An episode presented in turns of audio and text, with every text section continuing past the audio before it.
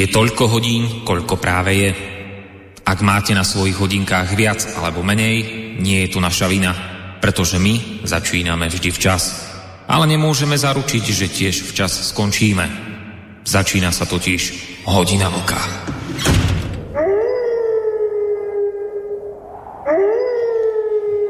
Príjemný dobrý večer, vážení poslucháči. Vítajte pri počúvaní ďalšieho dielu relácie Hodina Vlka, ktorá bude dnes skutočne výnimočná. A to teda predovšetkým z toho dôvodu, že mnohí z vás, samozrejme, ktorí nás e, počúvate pravidelne, veľmi dobre viete, že si naozaj málo kedy, skutočne výnimočne do tejto relácie pozývame nejakých hostí. Deje sa to skutočne naozaj len málo kedy. No ale práve tentokrát, dnes, nastala tá situácia, že sme si povedali, že by sa žiadalo prizvať si sem k nám dnes večer aj odborníkov, respektíve odborníka. Ale o tom si povieme viac o malú chvíľku. My sa dnes, vážení poslucháči, totiž to budeme venovať téme, ktorá má okrem svojho, povedal by som, takého eticko-morálneho, aj samozrejme právny rozmer. Reč je o odsúdení šéfa ľudovej strany naše Slovensko Mariana Kotlebu, ktorého uznala samosudkynia špecializovaného trestného súdu za vinného zo zločinu podpory a propagácie skupín smerujúcich k potláčaniu základných práv a slobôd. Pani sudkynia Ružena Sabová ho v kauze kontroverzných šekov so sumou 1488 eur určených pre chudobných odsudila na 4 roky a 4 mesiace odňatia slobody nepodmienečne.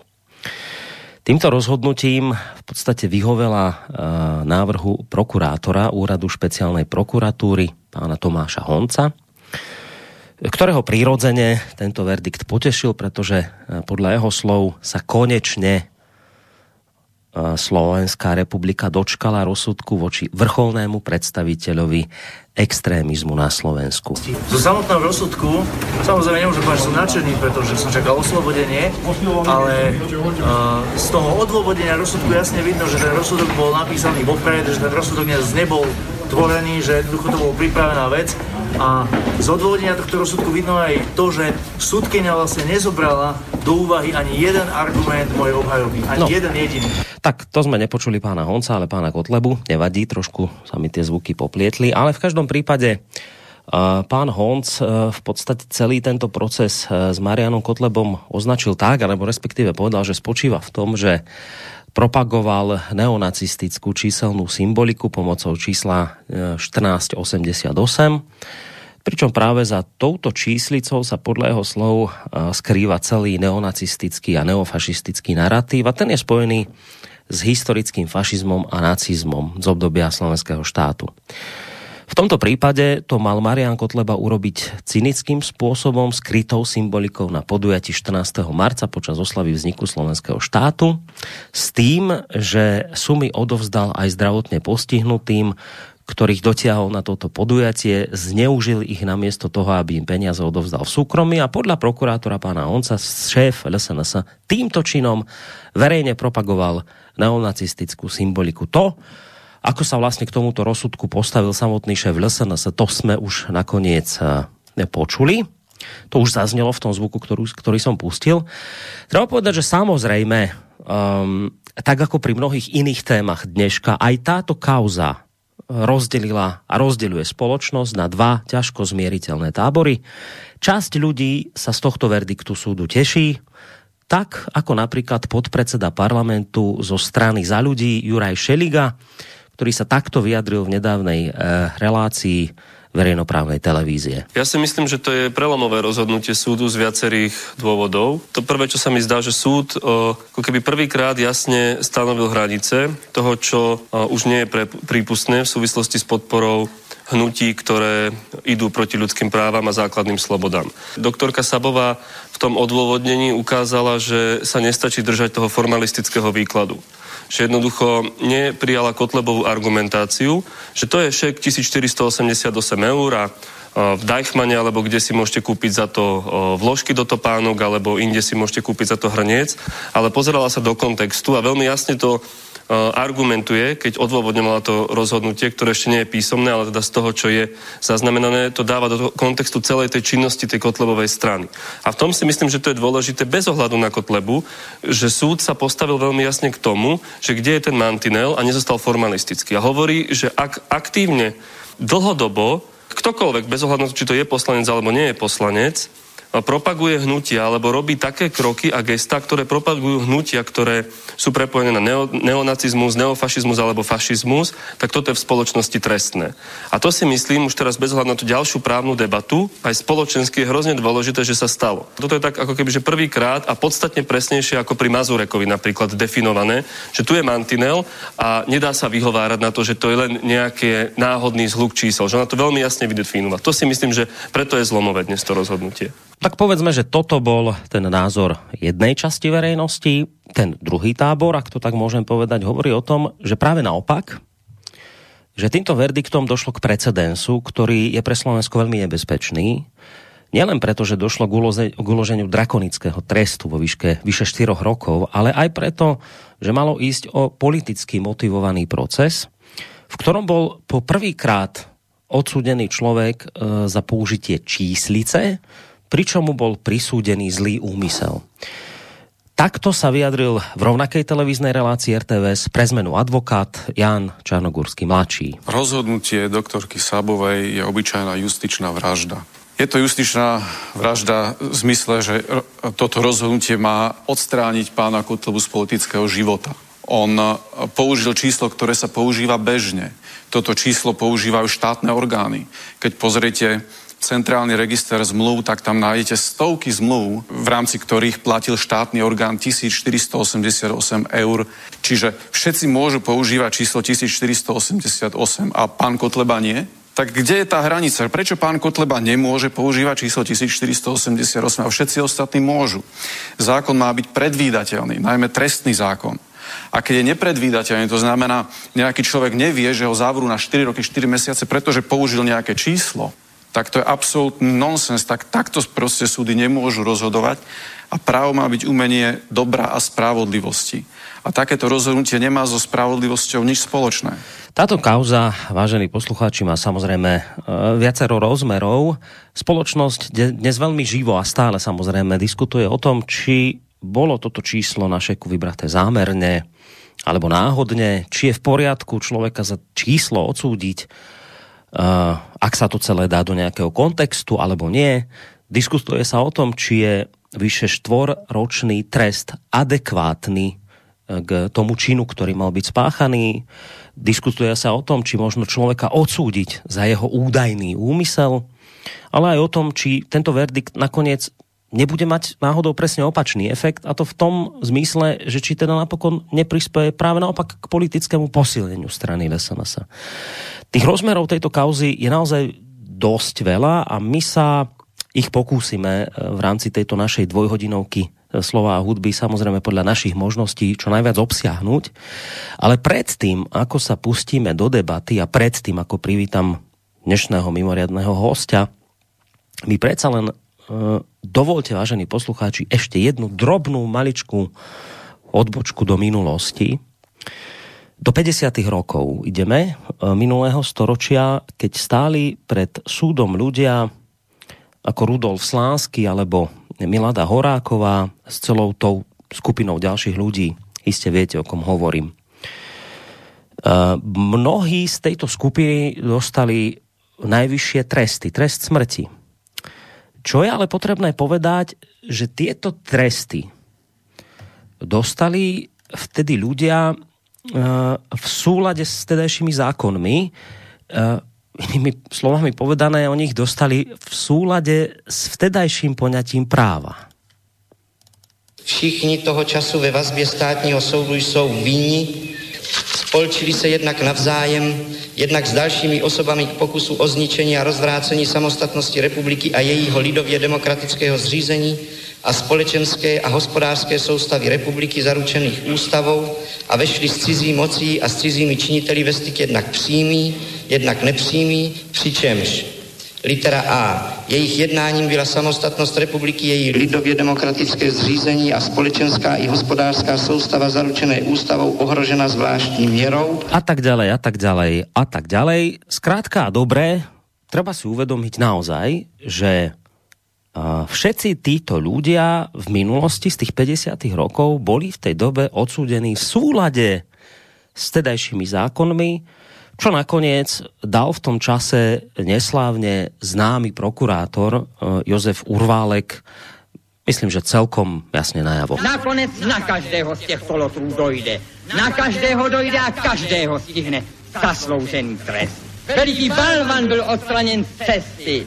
Je uvolněna cesta k další mírové výstavbě naší krásné vlasti bdělejší, pevnější a kolem svého vedení a Klementa Gottwalda semknutější je naše komunistická strana, vedoucí náš lid ke šťastné budoucnosti. Občané souci, ve jménu našich národů, proti jich svobodě a štěstí zločinci povstali.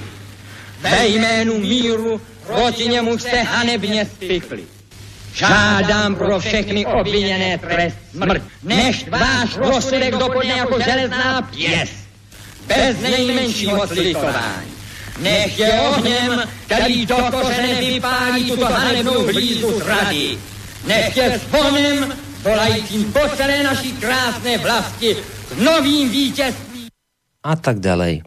A tak ďalej, a tak ďalej. Ja samozrejme veľmi dobre viem, čo by som teraz počul od istej skupiny našich občanov, ako sa vlastne teraz podlo snažím spájať dve nespojiteľné veci, ako som si dovolil porovnávať hrušky s jablkami, veď predsa vtedy to bol neslobodný socialistický režim a sudcovia rozhodovali v súlade so štátnou propagandou, ale dnes e, tu predsa máme demokraciu a slobodu aj slova a sudcovia sa dnes už neriadia žiadnou propagandou a nejakou politickou objednávkou, ale v našej demokracii sa sudcovia riadia už len a jedine ústavou a zákonmi tohto štátu a ničím iným. Ja si však predsa len napriek tomu všetkému neodpustím kacírskú otázku na záver tohto môjho úvodu, ktorá sa derie na jazyk. A skutočne, či, a tá otázka znie tak, že E, či skutočne nás úroveň našej dnešnej demokracie dokáže dostatočne ochrániť pred tým, aby sa neopakovali hriechy celej dávnej, alebo aj nie tak dávnej minulosti, ktorá je doslova prešpikovaná najrôznejšími politicky motivovanými rozsudkami, ktoré vynášali ctihodní sudcovia vždy ako si v súlade s duchom aktuálnej doby. Ja túto otázku, vážení poslucháči, ak dovolíte, nechám v tejto chvíli otvorenú, Predpokladám, že sa k odpovedí na ňu dostaneme počas tejto relácie, ale patrilo by sa už v tejto chvíli privítať. Chcel som pôvode povedať, že hosti tejto relácie napokon to bude len jeden host, pretože ako ste si iste všimli v našom programe, mala tu byť s nami aj historička a bývalá súdna znalkyňa z Múzea SMP, pani Daniela Baranová. Nakoniec sa z osobných dôvodov ospravedlnila a do tejto relácie prísť nemohla.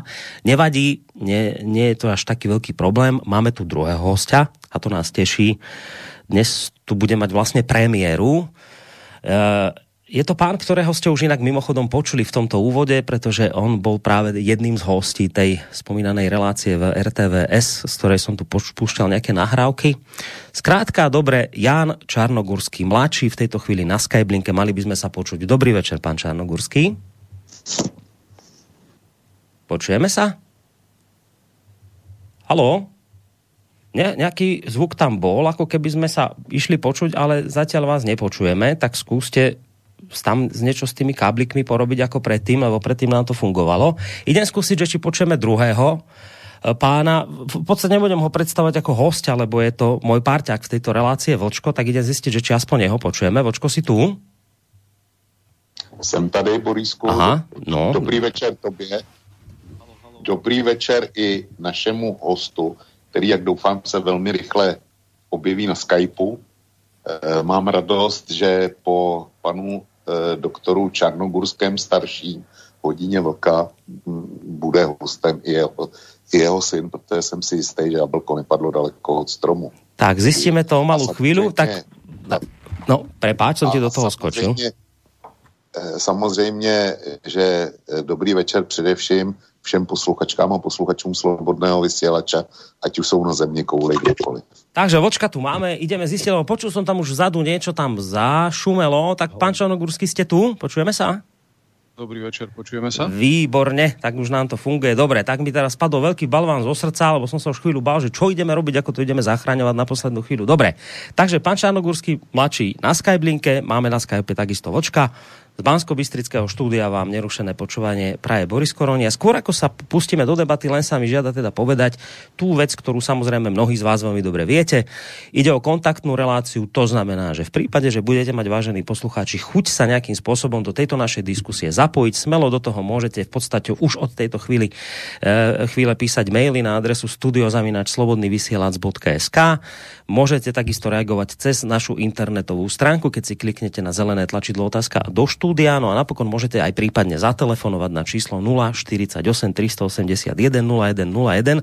Vočko to už tak trošku naznačil, my sme tu mali v týchto reláciách viackrát pána Jana Čarnogurského staršieho, teda vášho oca, vy máte dnes u nás premiéru, takže vítajte u nás takto poprvýkrát. Dúfam, že vám tu bude spolu s nami príjemne. No a ideme hneď teda, ja ideme hneď teda skúsiť vstúpiť do tej diskusie, však ja som vlastne pustil už nejaký ten uh, zvuk z tej, z tej debaty v RTVS, z ktorého je samozrejme zretelné a jasné, ako celú túto kauzu vnímate.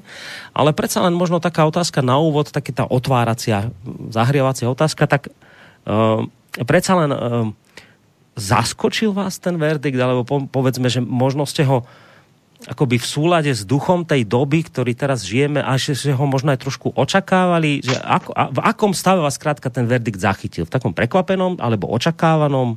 Ako, ako je to bolo u vás, pán Čanogurský? Tak viete, v um, takých mainstreamových médiách už dávno cítiť veľký tlak a všetkých, ktorí nesúhlasia s extrémne liberálnymi názormi, ktoré sú v týchto médiách prezentované. A v politike je takým asi najvýznamnejším protagonistom antiliberálneho postoja pán Kotleba a jeho strana. A ten tlak na, na jeho osobu, na jeho stranu je veľmi veľký, stále sa zvyšuje, už došlo dokonca k právoplatnému odsúdeniu pána Mazureka za akýsi výrok v nejakom malom rádiu. Ten výrok bol, pán, pán predseda Fico povedal, že bol pravdivý, všetci sa s ním stotožňujú a, a tento výrok a, nezaklada dôvod, aby bol odsudený, že to bude kontraproduktívne. Potom prišiel návrh na zrušenie politické strany LSNS. Najvyšší súd ju nezrušil a bolo jasné, že chystá sa určite nejaký ďalší krok a v podstate preklasifikácia skutku z paragrafu 422 na paragraf 421 trestného zákona, to znamená z prejavu sympatí na založenie, propagácia a podpora hnutí za, zameraných na potláčanie základných práv a slobod iných. Táto pre, klasifikácia skutku znamená, že dolná hranica trestnej sádzby bola zrazu 4 roky. A 4 roky je obdobie, ktoré presahuje dĺžku volebného obdobia a pokiaľ dojde k právoplatnému odsúdeniu pána Kotlebu, tak tento automaticky stráti poslanecký mandát a bude to automatický dôvod na to, aby sa znovu začalo konanie o zrušenie politickej strany LSNS. Z tohto hľadiska, z tohto celkového pohľadu tento rozsudok bol úplne očakávaný a neprekvapil ma vôbec. Mm-hmm.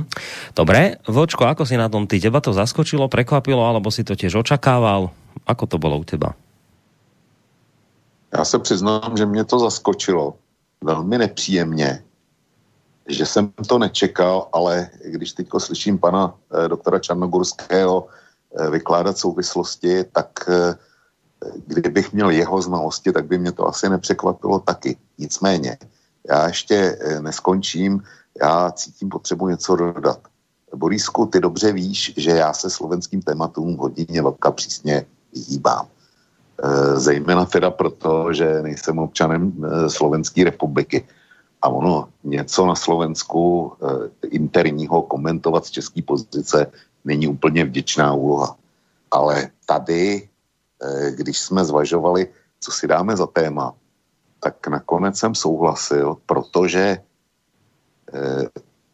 ta, ten, tenhle verdikt slovenského soudu ve mně přesahuje hranice Slovenska. A lze se nadít, že ho jako precedenční eventuálně eh, mohou převzít jiné státy a těmi jinými státy míním zejména teda Českou republiku. Proto mi to není jedno, ten rozsudek je nesmyslný, ten proces byl nesmyslný, eh, technicky to vysvětlí eh, zcela jistě pan doktor Čarnogurský, já z pozice českého komentátora eh, v tom budu hledat jiné souvislosti. Ale, jak říkám, ten rozsudek překračuje svým významem hranice Slovenska. A je dobře, že si pustil Urválka. A je dobře, že si pustil Šaligu.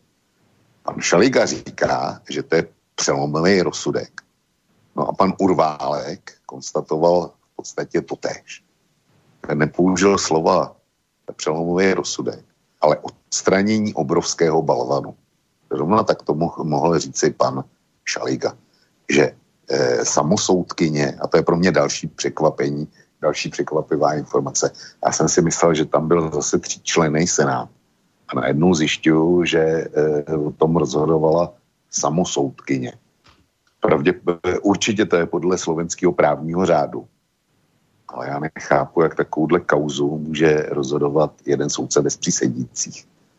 E, zejména pokud vynáší takovýhle trest. A e, pokud část slovenské veřejnosti nemá k paní e, soudkyni Sabový důvěru, neboť existují náznaky, že to byla ona, kdo e, v e, jiné známé slovenské kauze pustila na veřejnost informace o tom, jak došlo k tomu nečekanému verdiktu, tak eh, a že, že ta dáma prostě má určitý vidění světa, tak já se tomu nebudu divit, pokud někdo takhle vidí vidí eh, ten samotný soud. Hmm. Tím bych zatím skončil. E, Iva, tak mimochodom, keď si o tom hovoril, pán Čarogurský, je to úplne v poriadku z právnej stránky, keď o tomto takéto vážne veci rozhoduje len teda samosudkynia, že tam nebol klasicky ten senát trojčlený? Tak viete, niekde treba začať a svojím spôsobom by takéto rozsudky nemali byť až také prelomové a nemali by mať až taký ďaleko siahly význam. A preto aj je tento rozsudok takým spôsobom šokujúci, pretože je veľkým precedensom, nakoľko bol súdený predseda parlamentnej strany za myšlienku. A, a to je kľúčové. Keby nebol súdený za myšlienku a za to, že ukázal hákový kríž, tak každý povie jasne samosudkynia je normálka, hej? To je jasné v Amerike, v celej Európe je na to judikatúra, dovidenia. Ale ona ho odsudila za myšlienku, to znamená z nepriamých dôkazov posúdila, čo si pán Kotleba pri použití čísla 1488 myslel. Ona bola takisto, ako ste už práve spomenul, aj sudkyňou, ktorá súdila pána Kočnera za objednávku vraždy. A tam okrem iného Senát povedal, mali sme iba nepriame dôkazy, pán Kočner sa nepriznal a nemali sme ani nejakého priamého svetka, ktorý by povedal, že áno, on si to u mňa objednal, takto to bolo, lebo pani Žužová to nepotvrdila a pána Kočnera oslobodili. A túto v tomto ďalšom súdnom konaní tá istá sudkynia, tam to síce bol Senát, ale tu bola sudkynia tá istá, povedala, áno, nepriame dôkazy úplne stačia, pretože pán prokurátor Hons, on vie, kto si čo myslí, a je to jasné, nepriame dôkazy stačia. Takže z toho hľadiska je to e, také zarážajúce, že jedna súdkynia, samosúdkynia takéto niečo mohla urobiť. No áno, mohla, pokiaľ sa to vymyká nejakým pravidlám spravodlivosti, ktoré človek očakáva od súdu, najmä trestného súdu.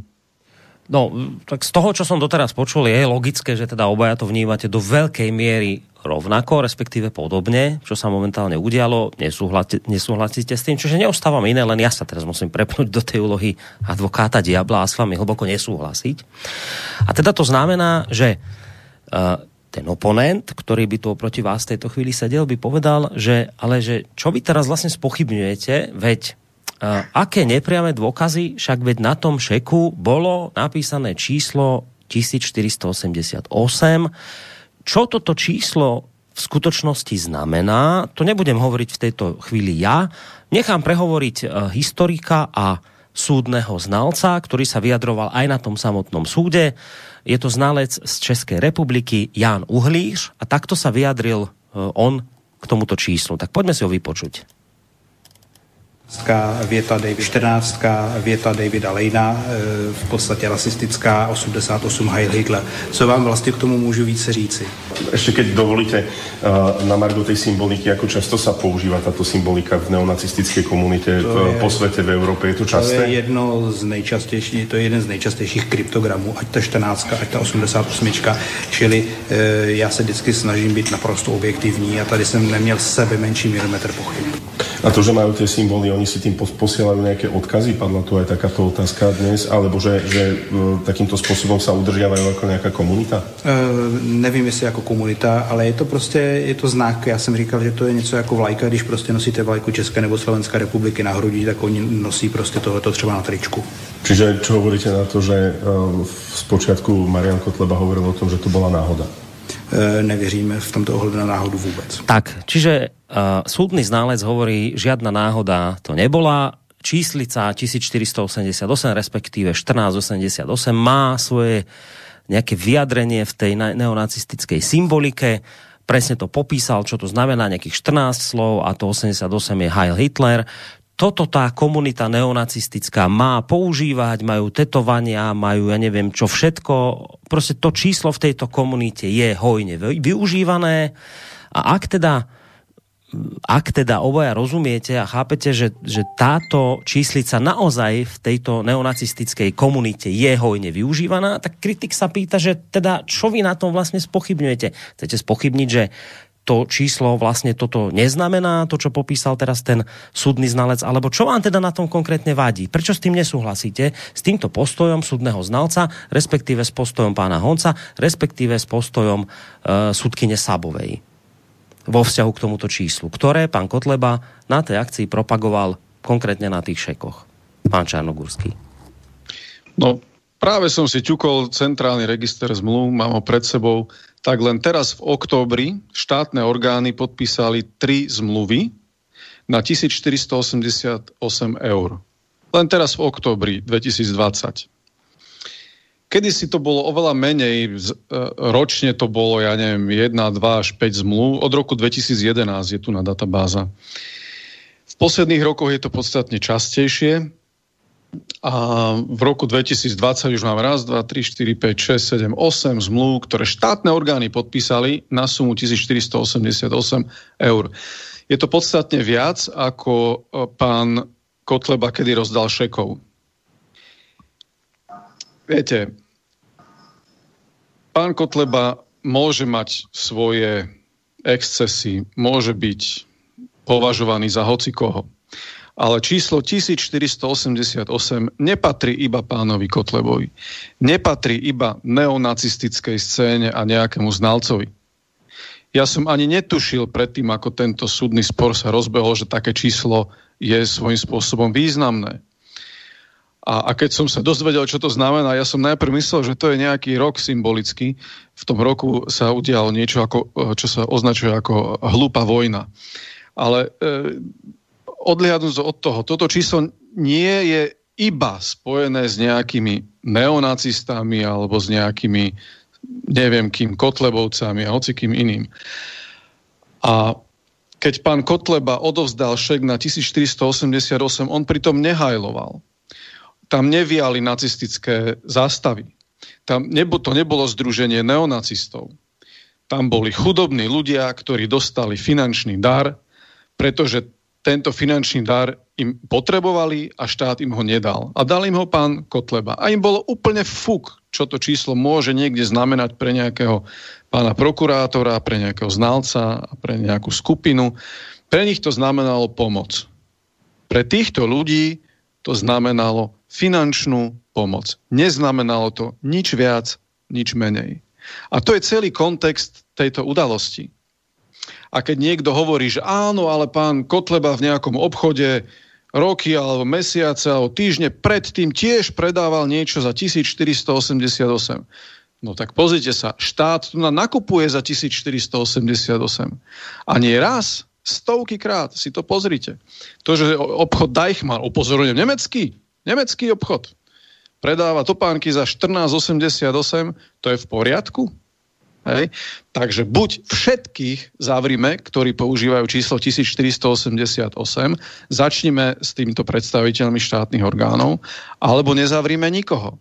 Pretože ani títo štátne orgány nehovoria, že je to neonacistický symbol. Ale tiež ho štát použil veľmi veľakrát, oveľa častejšie ako pán Kotleba v minulosti. A prečo o štátnych orgánoch nehovoríme, že sú to neonacisti? keď vraj od, čas, od frekvencii používania tohto čísla sa odvádza, či je to neonacistický symbol alebo není. Lebo údajne pán Kotleba ho často používal. Hej, no tak to musí byť neonacistický symbol. Štát ho používa častejšie. Pozrite sa na internet. A to je len to, čo tam je vidieť. Takže uzurpovať si názor na, myš- na, na detekciu myšlienok pána Kotlebu je veľmi nebezpečné. A práve týmto rozsudok presahuje význam pána Kotlebu, význam celej jeho strany a jeho myšlienok alebo názorov. Proste toto je prvý rozsudok, keď niekoho odsúdili za to, že vedia, pán prokurátor vie, čo pán Kotleba tým číslom myslel. No a najlepšie je, že aj český znalec vie, čo si pán Kotleba myslel. A teraz pozrite, len teraz v oktobri máme štát, štát podpísal tri zmluvy za 1488. Ja sa čudujem, že neskúma teraz pán Šelig a pani Sudkynia a pán Hons kontext, ako to oni volajú, že kontext. Hej? To znamená, že číslo treba posudzať v kontexte, či je zakázané. Tak teraz si predstavte, že na nejakej, ja neviem, matematickej olimpiáde, alebo hoci kde, hoci kde v škole, bude nejaký príklad. A jeho výsledok bude 1488.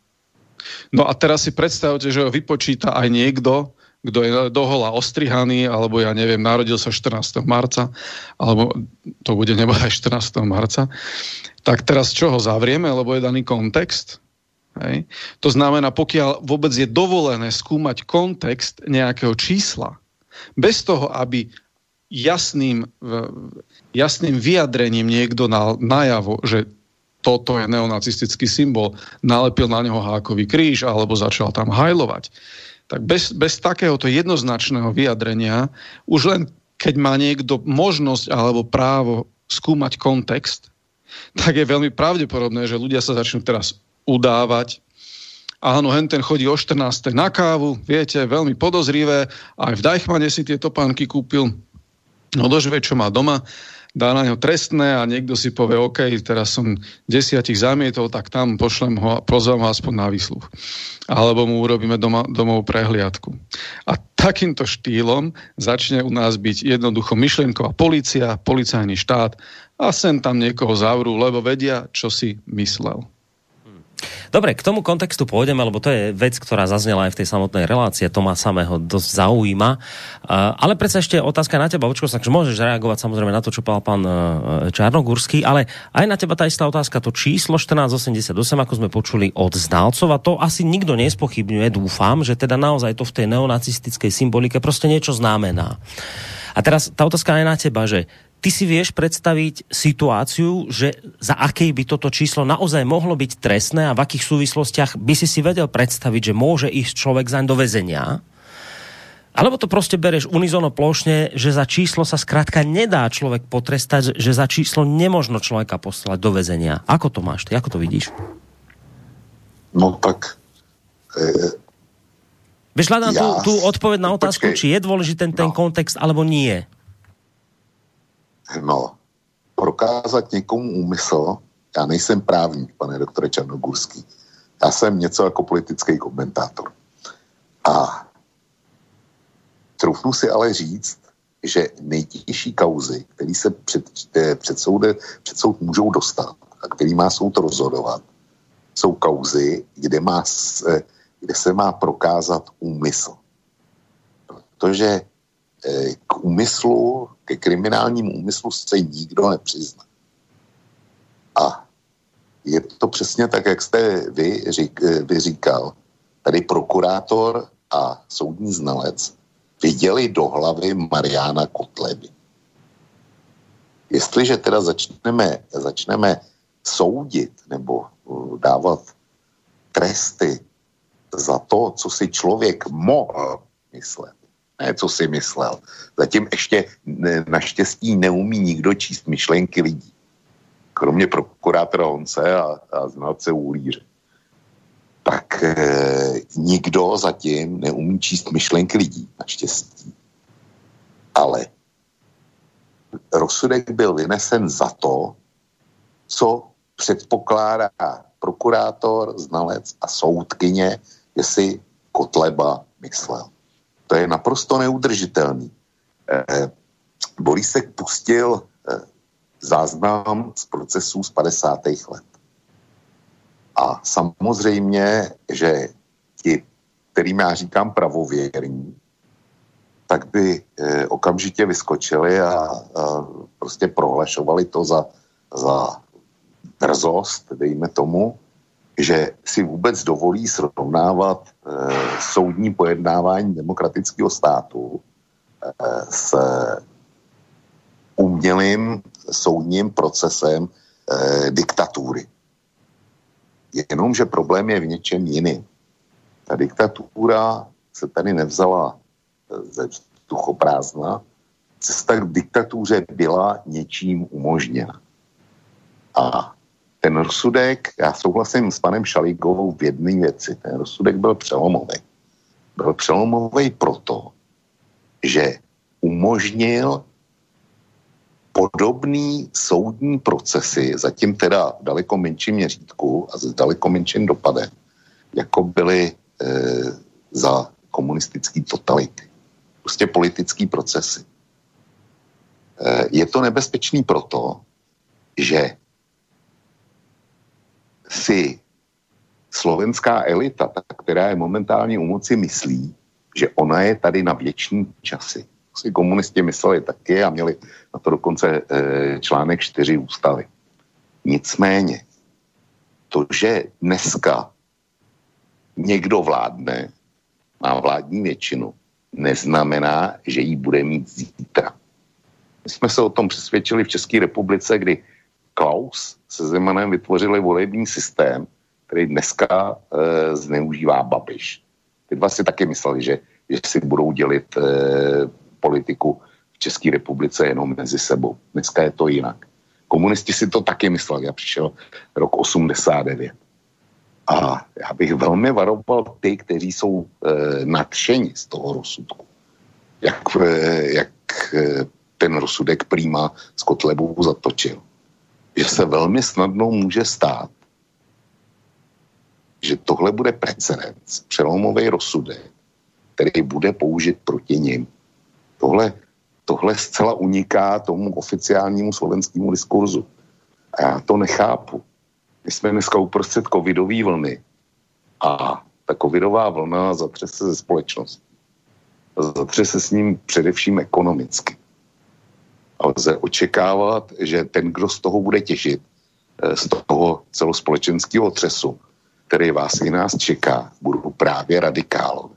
Že jim narostou politické preference kde mají ti kovaní liberální demokraté jistotu, že Marian Kotleba nebo jeho hnutí nebo někdo jiný s podobnými názory nevyhraje příští volby. Kde berou tu jistotu.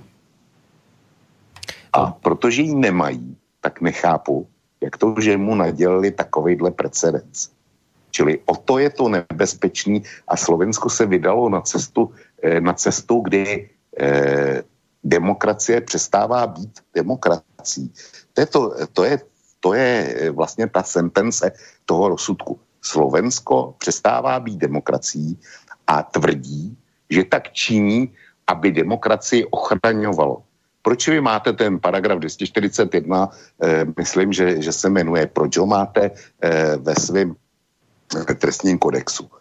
No přece proto, aby chránil demokracii před extrémisty. Ale Marian Kotleba eh, nevystoupil na kašnu nebo za řečnický pult a neštval Slováky proti vládě. Neštval jí proti demokratickému systému. Marian Kotleba pouze, a je to velmi pravděpodobný pro mě, chtěl provokovat. Ale provokace není zločin. Provokace není zločin. Ano, tam ne, vy jste to konec konců říkali v televizní debatě, kterou jsem viděl. Vy jste, vy jste to říkal. Eh, 99% 9 desetin Slováků nemělo o významu onoho čísla 1488, který je navíc složeno ze dvou výroků. To není jeden výrok. 88 je obecně známo neonacistickým hnutí. Heil Hitler. 1,8 nebo 18 je taky známo. To je zase Adolf Hitler. Ale já si myslím, že jsem nadprůměrně dobře informován obecně. A o čísle 1488 a jeho významu v neonacistickém hnutí jsem neměl tušení. A ten paragraf jak 241 má chránit slovenskou demokracii před eh, rozvracickými idémi. Proto, aby ji zničili. No, takže 99,9% Slováků netušilo, jaký, ten, jaký to číslo význam má. Dneska už to všichni vědí, protože jim to bylo objasněno. Hmm. Náckové, slovenský náckové to věděli už i tenkrát. Takže jakým způsobem byla ta demokracie podlamována, to je jedna věc. A druhá věc je, velmi mě pobavilo vyjádření eh, pana znalce Uhlíře, který říká číslo 1488 Eh, neonacistická eh, scéna nosí na tričkách. Zřejmě teda i v České republice, protože znalcem eh, poměrů v České republice. A mě by zajímalo, kolik lidí u nás se dostalo před soud, protože šlo, šlo v tričku, kde bylo napsáno 1488.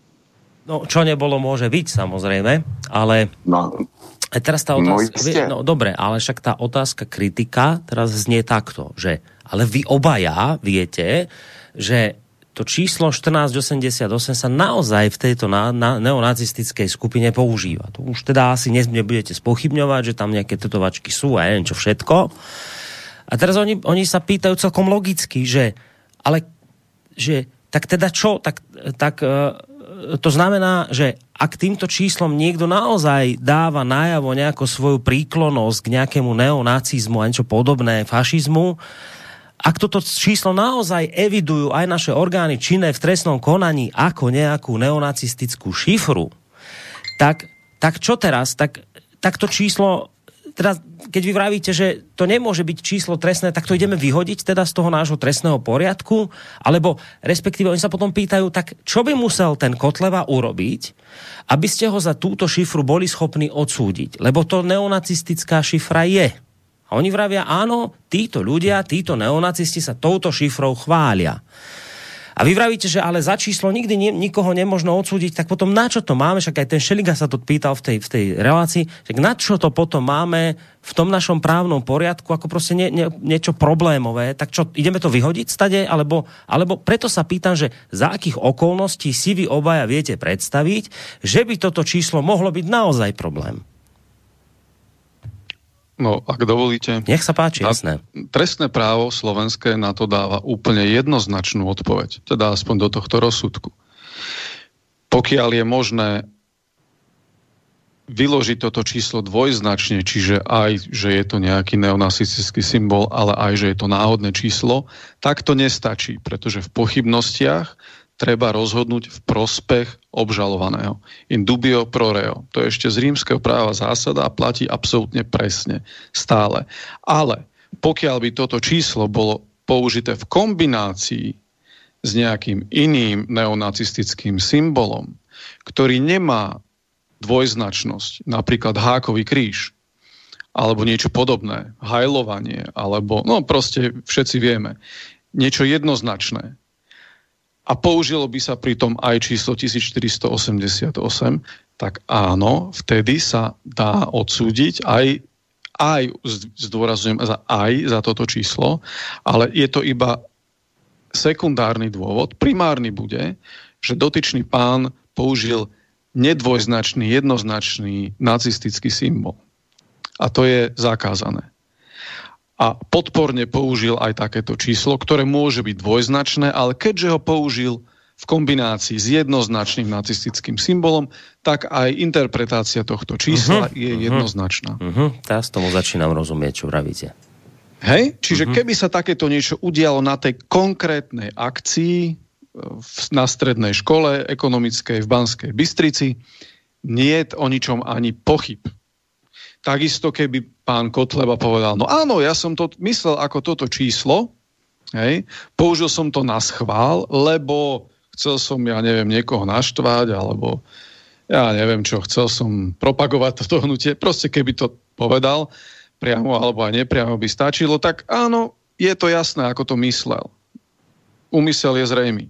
Ale on to nepovedal, on to nepriznal. Žiaden iný symbol tam použitý nebol. Tam niekto spomínal, že to bolo 14. marca. Viete, ja vám tak poviem, 14. marca je v každej, je veľmi dôležitý dátum. V každej americkej škole. Pretože oni píšu dátum naopak najprv mesiac, potom deň, čiže pre nich je ten dátum 14. marca 3.14 a to je číslo pi. A oni to volajú Pi Day, akože pi sa číta po anglicky pi a je to Pi Day pre nich akože deň čísla pi. A vtedy sú súťaže súvisiace s číslom pi na každej základnej a strednej škole americkej. A víťaz dostane zväčša koláč. Prečo koláč? Lebo pie sa e, po anglicky povie aj koláč. Koláč je tiež pie. Takže áno, je to významný deň. Hej? A to, že v slovenskej histórii 14. E, marec tiež sa vyskytol niekoľkokrát a v minulom storočí zrovna slovenský štát bol vyhlásený v ten deň, OK, a tiež to nie je jednoznačný dátum, tiež to nie je jednoznačný fašistický alebo nacistický symbol. Takže ani táto kombinácia nestačí, pretože tiež má dvojaké vysvetlenie. Keby bol na tejto akcii použitý nejaký jednoznačný nacistický symbol bez alternatív, bez možnosti, že to bola náhoda, Mm-hmm. Tak áno, treba interpretovať aj 1488 ako nacistický symbol. Pokiaľ iba, iba číslo 1488 bolo použité, mm-hmm. no mohla to byť náhoda, áno, trestný zákon musí, alebo trest, trestný súd musí povedať, áno, mohla to byť aj náhoda. A treba oslobodiť. Rozumiem. A teraz ma trošku mrzí, že tu nie je s nami práve spomínaná súdna znalkyňa, bývalá pani Dvaranová, historička z Múzea SMP, lebo viem, že tento prípad sa dostal aj ku nej a z jej slov viem, že argumentovala prísne týmto spôsobom, že nebude sa týmto akoby zaoberať, e, pretože tam nebola ďalšia iná jednoznačná symbolika. To je presne skrátka to, čo hovoríte teraz vy, že ak máme len nejakú nejednoznačnú symboliku, len nejaké číslo a nič ďalšie k tomu, tak to jednoducho nemôže byť trestné. Ale teraz vám proste ten, ten oponent povie, no dobré, však dobré, Uh, pán Čarnogórská, že to je len dôsledok toho, že tá neonacistická scéna sa naučila kľučkovať. Že oni už chápu, že, že zistili, že takto to funguje, že keď len tak hodíme 1488 a nedáme k tomu ten hákový kríž alebo čo iné, tak sa môžeme vlastne tomu právu rehotať do ksichtu, môžeme sa tu smiať ľuďom a môžeme tu provokovať všetkých naokolo, že toto oni vravia, že, že, že to je také ako korčovanie na hrane, že, že takéto prepačte za slovo, nenapadne ma nič lepšie, že vydrbávanie správom. Viete, že, že sa to naučili v tomto kľúčkovať. A preto vraví ten pán Šeliga, a pustím ho teraz, že on vraví, že a preto to bolo prelomové, lebo že teraz po prvýkrát ako by už bolo zabránené tým neonacistom v tomto pokračovať, v takomto kľúčkovaní na hrane, v tomto presne vyhrávaní sa so slovíčkami a že nebolo tam nič ďalšie a bla bla bla bla bla bla, tak preto praví Šeliga, že preto to bolo teraz prelomové, lebo tá súdkynia sa ako prvá konečne pozrela na kontext Poďme vypočuť. Ktokoľvek na Slovensku môže používať číslo 14 alebo číslo 88, veď konec koncov všetci ľudia, ktorí sú narodení v roku 88, aby ho, aby ho nemohli používať. Ten problém je, a s tým sa doktorka Sabová podľa mňa dobre vysporiadáva, že ona to dáva do kontextu celej politickej činnosti a celej činnosti Mariana Kotlebu aj v súvislosti s tou konkrétnou udalosťou alebo tým eventom. A to nie je o tom, že to bol sociálny event. To bol event, respektíve podujatie, kde bolo organizované LSNS. Na tom pódiu zaznievali rôzne veci a rôzny typ formulácie o tým, že, že akým spôsobom LSNS musí pokračovať, ako Kotleba jediný ten, ktorý pomáha. Doktorka Sabova veľmi dobre hovorí, že nie je problém v tom, že keď niekto náhodne použije 1488. Áno, pokojne. Hranica je, že keby sa to stalo, že jedenkrát, že náhodne je tam jeden šek. Ukazuje sa, že tam boli tri šeky že v minulosti opäť na svojich sociálnych sieťach, vo svojich vyjadreniach týmto operujú. Že to nie je niečo náhodilé. Keby to bolo náhodilé, tak úplne s vami súhlasím, že niekto náhodilo tu berie človeka a chce ho potrestať.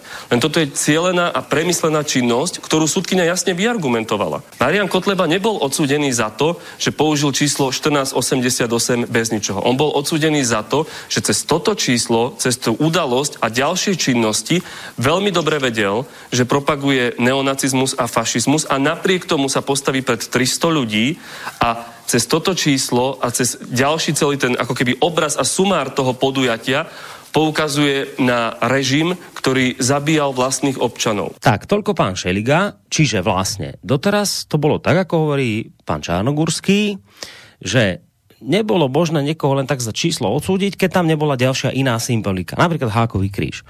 A teraz pán Šeliga hovorí, že nie, ale že teraz konečne urobila sudkynia ten úžasný krok, že ona teraz už nehovorí, že treba, aké tam nebol nejaký ďalší symbol, tak až tedy odsúdime. Ona povedala prvýkrát, to je to prelomové, že ale veď, počúvate, však pozrime sa na kontext. Kontext v prípade pána Kotlebu hovorí napríklad o tom, že on už v minulosti, ja neviem, dával nejaké šeky na 770 eur, čo je symbol, uh, to čítam teraz z denníka S, to má byť symbol nejaký triskele, využívaný nacistami. E, jeho obchod s názvom KKK má označovať Ku Klux Klan. V minulosti zľavu tam mal 8,8% pre vybrané skupiny v ňom. E, a teda pre ľudí, túto zľavu si mohli uplatňovať tí, ktorí urobili nákup v sume nad 1488 korún. Čiže ona vraví, že, a že to nie je niečo náhodilé, že on toto robí dlhodobo, on tieto čísla pozná, on vie, čo to znamená a jednoducho, keď sa na to pozrieme v celom kontexte jeho konania, tak toto číslo nebol, aj, aj teda, keď sa na to pozrieme v celom kontexte jeho konania, tak k tomu číslu už nepotrebujeme nejaký ďalší symbol hákového kríža, lebo ten kontext je tým ďalším symbolom, ktorý ho usvedčuje. Pán Čarnogórsky a potom Vlk. No práve ten kontext chýbal. Hej? To znamená, na tej konkrétnej akcii žiaden taký kontext nebol. A to, že pán, pán Kotleba mal nejaký, alebo mal obchod a tam dal niekedy takúto zľavu, no Viete, tak použil to číslo viackrát v živote a nikdy to nebolo jednoznačné, že to, ako nebol k tomu ďalší symbol jednoznačný, nacistický alebo fašistický, alebo neviem ešte aký. Um, a koľkokrát teda um, je potrebné takéto číslo použiť, aby išiel niekto sa na 4 roky? Ako dobre, však pozrime si ten centrálny register zmluv, akože tam niektoré inštitúcie aj dvakrát použili také, to, takéto číslo 1488. Myslím, že pán Rezník podpisoval minimálne dve také zmluvy alebo RTVS, hej, ako inštitúcia, no tak neviem, či to dvakrát to už není dosť, že možno už by sme ich tam, mali ich tam v tej RTVS všetkých zavrieť. Podľa tejto logiky. Hej. To je chorá logika. Proste pokiaľ pani sudkynia povie a pán prokurátor Hons, že on môže to číslo používať, alebo tak každý ho môže používať, ale pán Kotleva nemôže, lebo on má pritom zlé myšlienky. Lebo on tým myslel niečo, čo je zakázané. A toto je to nebezpečné, že on to číslo môže aj tisíckrát použiť, ale pokiaľ to nie, nie je sprevádzané nejakým jednoznačným symbolom, kde nie je možná dvojaká interpretácia, napríklad, že je to náhoda, no tak ho treba oslobodiť aj za tú zľavu v obchode, a aj za tento šek, pretože tieto dve udalosti neprebehli naraz, je medzi nimi veľký časový rozdiel. Určite týždňom, možno mesiac, ja neviem, keď to boli slovenské koruny zrejme rokov. No a viete, že akože, keď niekto bol tínežer, robil všelijaké blbosti, že? Ako teraz, keď ne, e, takýto človek použije ako dospelý nejaké číslo, tak tiež ho za to zavreme? Alebo kde, kde je tá hranica? U pána Kotlevu použil takú zľavu v obchode, KKK znamená aj Kotlebovci ako traja bratia, či čo, ale nie, to vraj nie, neznamená vždy toto. A číslo 1488 pre štátne orgány znamená náhodné číslo, ale pre pána Kotlebu nie.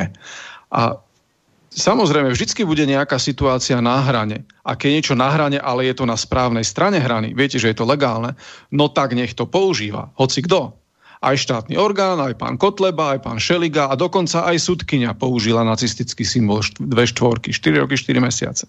Prečo ona môže a pán Kotleba nemôže? V tomto kontexte tie 4 roky, 4 mesiace, dve štvorky je jasný nacistický symbol. Ona ako keby sa vysmievala, že ja môžem. Hej? A toto je ten nonsens, že kvôli myšlienke, ktorú niekto iný vsadí do hlavy človeka, dotyčného odsúdia. Pokiaľ niekto má tetovačku s hákovým krížom a tam má 1488 a pozná sa s pánom Kotlebom, tak nezavrime za to pána Kotlebu, ale toho dotyčného s tou tetovačkou. Tak toto má byť. A keď to niekto robí na hrane, tak nech to robí na hrane. Ale nech ju neprekročí. A keď ju prekročí, potom ho zavrime. Ale kým ju neprekročí, je mi ľúto. No, ona práve tvrdí, že to prekročil práve tým kontextom teda tým všetkým... Ja vysvetľujem ten kontext, hej? že ten kontext je stále dvojznačný, stále neprekročil hranu. Pretože štátne orgány tu na RTVS vidím dvakrát minimálne, e, podpísala znovu na 1488. Je to prekročenie kontextu? Ja som s pánom Kotlovom po, počul tiež dva prípady. Hej, raz tú zľavu, čo dával, raz tie šeky. A toto RTVS tiež urobila v rozpeti niekoľkých mesiacov až rokov. No tak, ja neviem, asi pána Rezníka treba zavrieť. Podľa tejto logiky, podľa tohto kontextu. Ak toto je ten kontext, lebo ten kontext, viete, to je jak taký jety, že každý o ňom rozpráva, ale nikdy ho nevidel nikto presne. Ani ho nevie popísať presne. O, teraz súdky hovorím, v tomto prípade je to jasné, aj, aj ten znázor je to jasné, no ale ja neviem komu. Mne to teda jasné nie je. E, dlhšiu dobu je tu dvočko ticho, náš kolega. Tak poď ty, čo si o tomto všetko myslíš, čo tu zaznelo, aj ty moje otázky, aj, aj názor pána Čarnogurského na to. No, pan Čarnogurský to podává e, z mého hlediska, hlediska naprosto pregnantně. Já na to půjdu trošku jinak. Já si položím otázku a položím ji e, tobě, panu Čarnogurskému a všem posluchačům. Na, jakých, na jak pevných základech stojí demokracie, když potřebuje takovýhle proces? To je celá otázka, ale tím jsem zdaleka neskončil. Je zajímavý, že když se zkoumal kontext, tak se vytahovalo to všechno, o čem mluvil pan doktor Černogurský, ale jedna zásadní kontextová věc se zcela pominula. To byl ten samotný akt předávání těch šeků. Já jsem si prohlídl fotografie a viděl jsem tam e, těžce postiženého kluka na vozejčku. A ty zbylé dvě rodiny, ty evidentně e, nevědí, co to je, e, co to je blahobyt. Těm lidem bylo pomoženo v konkrétní nouzi. Byl to akt dobročinnosti, kdy se na e, ty sumy vyzbírali členové LSNS. Je zajímavý, že tohle odmítli, to dokonce vzali jako přitěžující okolnost a e, ten akt dobročinnosti, protože těm lidem nepomohl nikdo jiný, než teda Kotleba a jeho politická formace. Ten akt vlastní dobročinnosti, který skutečně proběhl, tak ten byl jednak margin, marginalizován a jednak byl použit e, zcela opačně. Takže jestliže pan Kotleba, já půjdu, já půjdu v kontextu dál, já použiju teď další kontext, který z toho vyplývá, z toho rozsudku pro mě. Jestliže pan Kotleba bude pravomocně odsouzen že spáchal trestný čin předáním šeku, tak dovedeno do konce očekávám od slovenského státu, že skonfiskuje nebo bude po těch obdarovaných rodinách těch 1488 e, euro požadovat naspět, protože je to vlastně výnos z trestní činnosti a takový peníze se prostě musí skonfiskovat. Nikdo nemůže mít prospěch z trestní činnosti. To neexistuje. Skutečně si někdo umí představit, že by ten kontext, tenhle, který jsem naznačil, byl daný do hry. A je zajímavý, že operu s číslem 1488 na tom konkrétním e, šeku. Ty šeky byly tři. Takže kdo dokáže, že členové LSNS nevyzbírali 4464 eur, no a protože e, se rozhodli obdarovat tři rodiny, tak to vyšlo na těch 1488. A to, to má být teda ten kontext, o který oni se, oni se opírají. Já tady vidím kontext úplně jiný. Eh, pan eh, doktor Čarnogurský už mluvil o tom, že čtyři roky, čtyři měsíce jsou eh, v nacistické symbolice eh, 44, což znamená eh, označení jednotek SS, který z toho skutečně vzniklo. Já půjdu ještě dál. Já nabídnu další číselnou kombinaci. E, případ Kotleba jde do druhé instance. Dejme tomu, že padne stejný rozsudek, no a pak už to je 2x4, 2x44, což je 88, a to je vlastně Heil Hitler. Zcela nespochybnitelně. O tom 1488 nevěděl, nevěděl nikdo, s výjimkou znalců a pana prokurátora Honce a těch, kteří chtěli, chtěli teda popotahovat e, Kotlebu.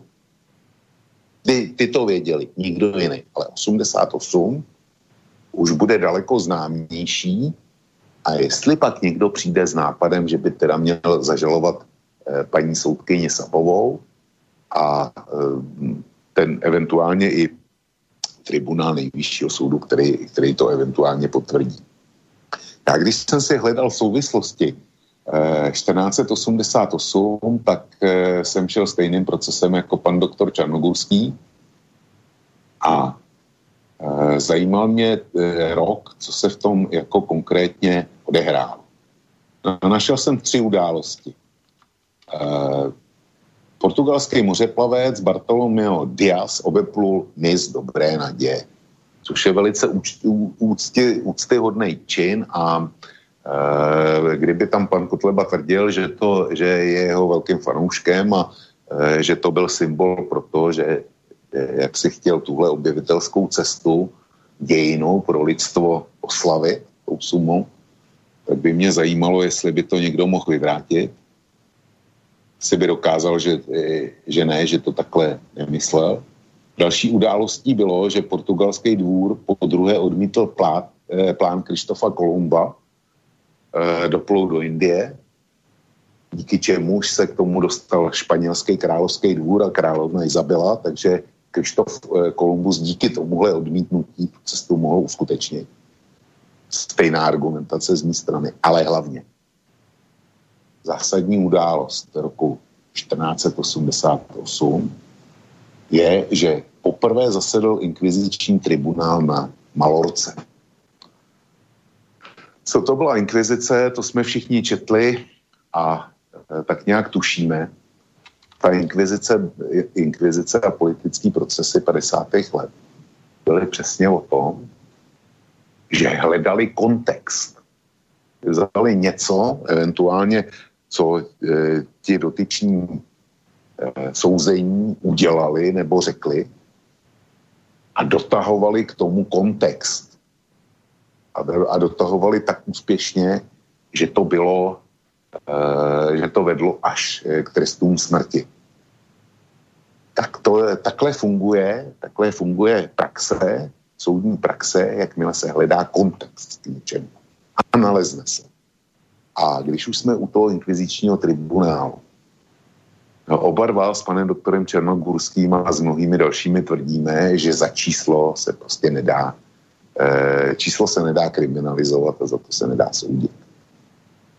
Tuhle praxi zaváděla, prováděla inkvizice. Mě by zajímalo, jestli by paní soudkyně Sabová vynesla stejný, stejný rozsudek, kdyby e, ty šeky pana Kotleby zněly na číslo 666. Všichni, kteří se zajímali trochu o historii, tak vědí, že to je, to je číslo, který popisuje ďábla. Ve středověku, kdyby pan, eh, pan Kotleba číslo 666 eh, v jakýkoliv formě použil a někdo ho udal inkvizici, tak by nepochybně skončil v plamenech. Na Slovensku naštěstí je trest smrti všem, takže tohle panu Kotlebovi nehrozí.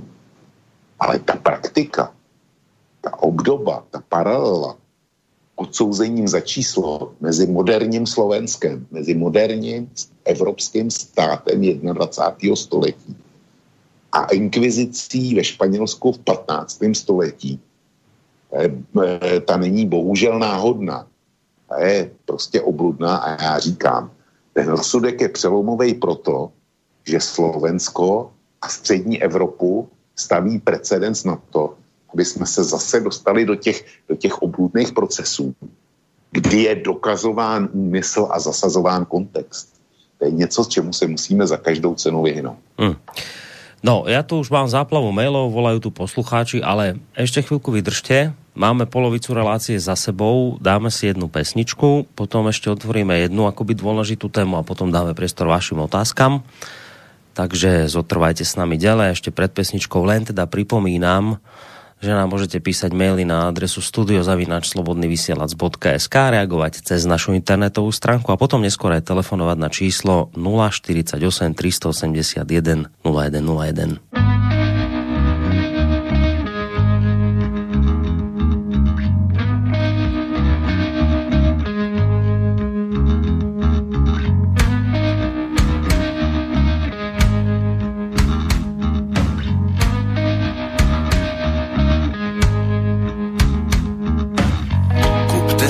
hřebeny, blíží se všivé časy, zítřek je oděný do šatů trhana.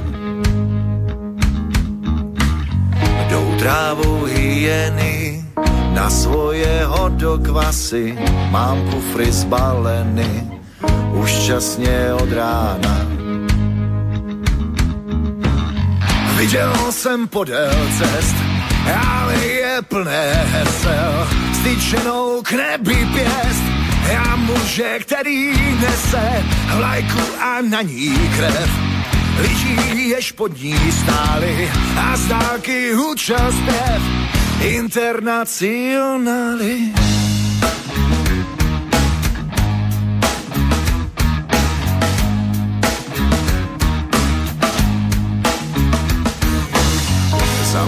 Město na louku přijeli kolotoče, pán budem klobouku křičí do tlampače. Več beru na mouku, zahlédneš červotoče v krajině pavouků, jemu uchám do pláče. Viděl jsem podél cest, ale je plné hesel, styčenou k nebi pěst. Já muže, který nese vlajku a na ní krev. Lidí, jež pod ní stáli a z dálky hučel zpěv. Internacionály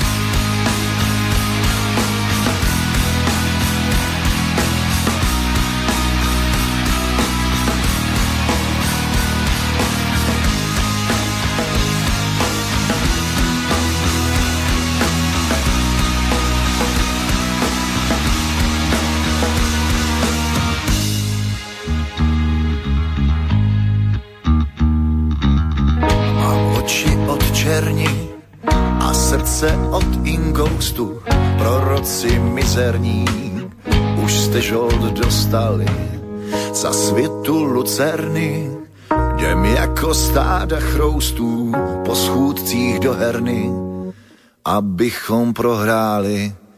Viděl jsem podél cest, ale je plné hesel, styčenou k nebi pěst a muže, který nese lajku a na ní krev. Lidí, jež pod ní stáli a z dálky hučel zpěv internacionály. Viděl jsem podél cest, ale je plné styčenou k nebi pěst. A muže, který nese lajku a na ní krev. Lidí, jež pod ní stáli a z dálky hučel zpěv. Internacionály. Ak sa, vážení poslucháči, vrácajeme opäť do relácie Hodina Vlka. Dnes spolu s Jánom Čarnogurským mladším a samozrejme s Vlkom diskutujeme na tému trestu eh, pre Mariana Kotlebu, ktorý, ako viete, dostal 4 roky a 4 mesiace nepodmienečne. Samozrejme, to, čo som nepovedal, je, že tento verdikt je ešte ne právo platný, keď môže sa voči nemu odvolať, on sa aj odvolal. Čiže tento verdikt teraz smeruje na najvyšší súd, bude zrejme on o tom teda rozhodovať. No, o tomto, o tomto diskutujeme a teda skúšame nájsť nejaké tie odpovede na to, že či teda možno človeka za nejaké to číslo trestať alebo nie. V čom vlastne e, títo dva páni ktorých som tu menoval, vidia problém, ale hovoril som pred pesničkou, že ešte otvoríme jednu tému a to je práve to, čo vlastne záznieva často v tejto diskusii, a síce, že dobre, však to všetko, čo ste tu rozprávali, je síce milé, pekné, dobre, za, za číslo nemožno trestať, môžeme sa baviť o kontexte, ale však ten, to všetko je jasné. Nakoniec veď vlastne tí samotní Kotlebovci to kde si na Facebooku priznali, a chválili sa tým, že celá táto ich akcia je vlastne nejaká provokačná záležitosť, že to je nejaký politický marketing, že oni presne vedeli, čo týmto číslom sledujú, lebo vedeli, že ak toto číslo na ten šek dajú, tak na to skočia médiá, začne sa taká tá mediálna trma vrma a vlastne im to v konečnom dôsledku spôsobí to, že bude tá mediálna pozornosť smerovaná smerom k ním. A charitatívna akcia, ktorá by inak išla dostratená, vyšumela, ktorú by si inak mimochodom nikto nevšimol, tak stačí urobiť takýto malý fígel, dajte na šek toto číslo a uvidíte hneď z média začnú vykrikovať a my budeme mať z toho ten, ten náš politický marketing zafunguje a my z toho budeme mať vlastne prospech, lebo všetok ten pohľad bude na nás smerovaný. E, členovia tejto strany sa mali práve akoby touto politickou provokáciou, týmto marketingom, poprosím vás posluchači, počkajte ešte s tými telefonátmi, mali sa kde si s touto, či na Facebooku, či kde, proste s touto provokáciou chváliť. A preto pán Čarnogurský, ak by to bolo tak, že by teda to bolo cielené, že teda vedeli, že čo tým sledujú, že, že vedeli, že toto číslo, ktoré je problémové, z hľadiska tej neonacistickej scény vyberáme zámerne, aby sme s tým vyprovokovali mediálny ohlas a záujem o našu charitatívnu akciu, bol by to vtedy problém správneho hľadiska? No tak práve vtedy, práve vtedy by to problém nebol, pretože je to propagácia strany LSNS a nie neonacizmu. To je to isté, čo spravila súdkynia. Ona propaguje svoj rozsudok a, nie, a verím, že nie je neonacizmus keď to už 4 roky, 4 mesiace, 44. Hej, tam je jasný úmysel. Chceme propagovať svoju stranu, každý by sa na nás vykašľal, najmä eh, mainstreamové médiá, ktoré nás ignorujú non-stop. Keď tam dáme toto číslo, tak všetci o nás budú písať aj mainstreamové médiá. Fakt sa im to podarilo. Úspešný marketing, áno. Ale je to marketing ich strany, ak to, toto bol úmysel. No dobré, len zase niekto vám povie, no dobré, však mohol to byť síce dobrý marketing, ale na druhej strane je faktom, že dávali do povedomia verejnosti odkaz na nacistickú ideológiu, respektíve nedávali. na Adolfa Prepačte, Hitlera. Nedávali. Oni dali číslo a to číslo, ako sme už povedali, je aj úplne nevinným číslom. To aj súdkňa povedala. A ona sama urobila to isté v rozsudku. Čiže dobre, čiže vy hovoríte, lebo to je tiež dôležité, čo teraz zaznelo, lebo to, to som nemal poču- pocit, že by zaznelo v tej de- debate na RTVS, ani som to nikdy nezachytil. Čiže, čiže vy vrajíte, že ak by to, to aj som bola... nevedel, že to na Facebooku takto prezentovali. Čiže ak by to aj bola cielená provokácia, že teda vedeli, že týmto číslom zámerne provokujú to, že jednoducho bude mediálny záujem, takže to vôbec nevadí, že ni, nič tým nespôsobili, žiaden zlo, trestný čin tým nespáchali. Toto vravíte. No veď jasne, veď z, toho, z tohoto, čo citujete, ja som to nevedel, je jasný ich úmysel urobiť marketing pre svoju stranu a vyvolať záujem médií. Dobre. O ich akciu, o ich dobročinnú akciu. Dobre, toto nebude asi najlepšia otázka na vás, ale napriek tomu vám ju dám. Ak je Daj. to teda tak, že ak niekto takto využije politický marketing a týmto spôsobom si vlastne upriami pozornosť na svoju akciu, prečo teda týmto neargumentovali jeho obhajcovia na súde? Čo to ja netuším.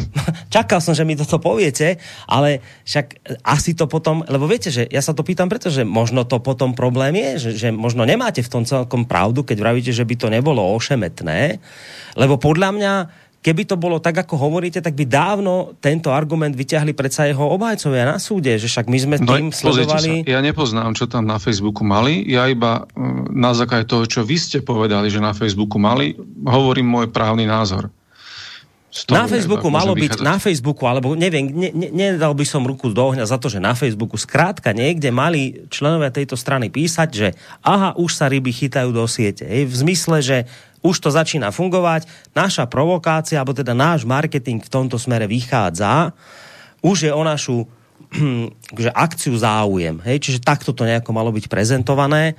Čiže preto mi to nedáva zmysel, že ak by to takto bolo, ako hovoríte, tak predpokladám, že by to dávno boli jeho obhajcovia využili. Dobre, ale vravíte, že... Musíte sa ich spýtať. Dobre, Vočko, ako to vidíš ty? No, já tenhle argument, tuhle protinámitku mám za zcela nesmyslnou. Před soudem, před soudem nestál nikdo z těch, kteří to e, na ten Facebook dali. Nestála tam ani LSNS, ale stal tam Marian Kotleba osobně. A pokud ten výrok tam nedal on, není tam napsáno Marian Kotleba, už se ryby chytají do sítě, tak tímhle argumentovat jako přitěžující okolností, to je, to je prostě, to je absurdní.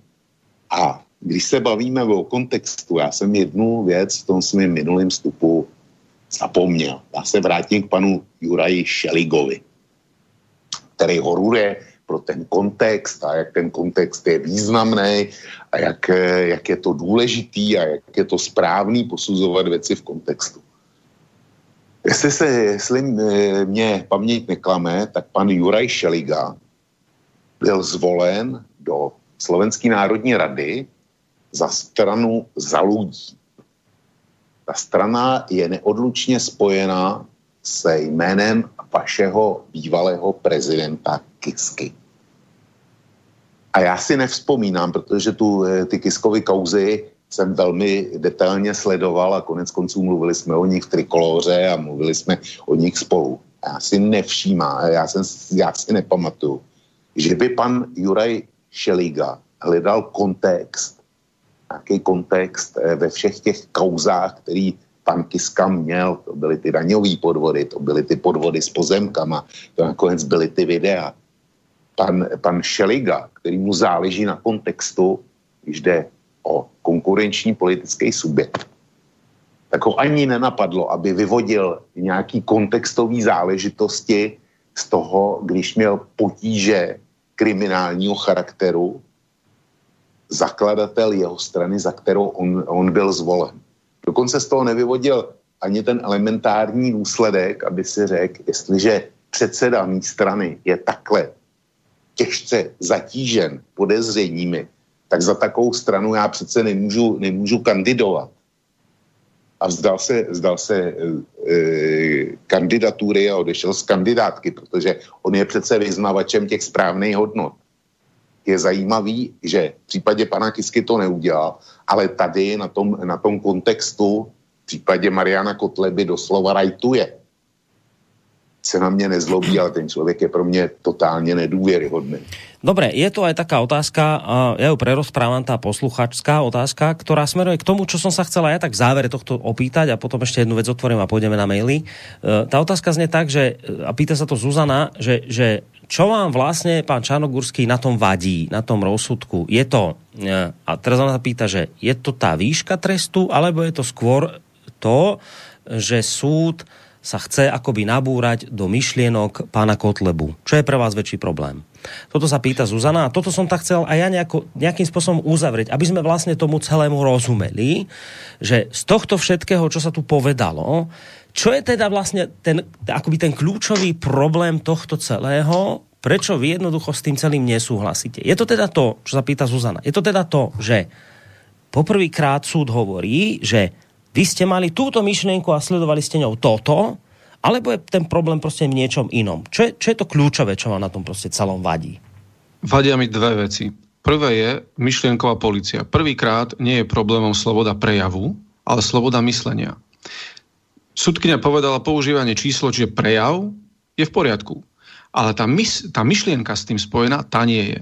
To znamená, keď máte zlé myšlienky, nemôžete, um, idete do basy.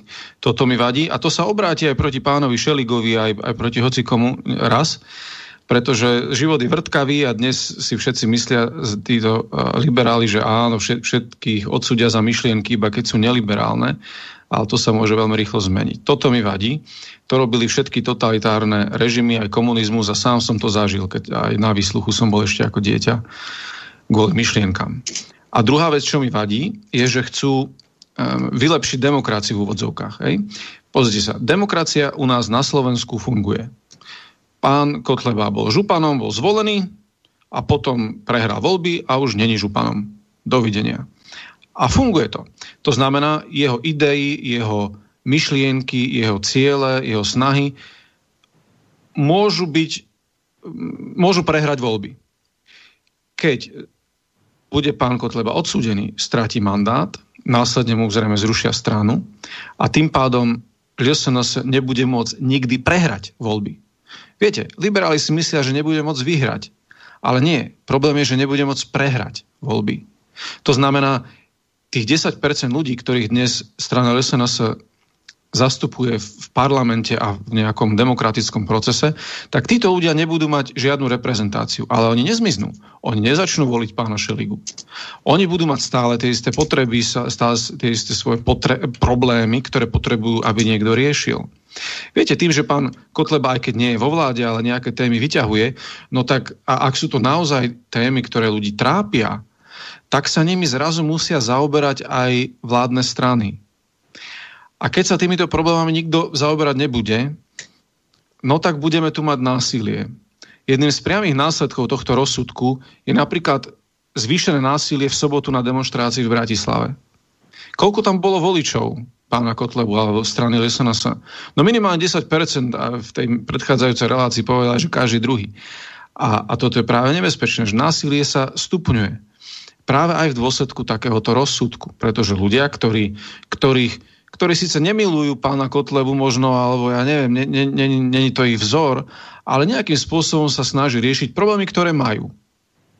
Či už sú to problémy s osadami, alebo s ne, so vzdelaním, alebo ja neviem, s, s hocičím.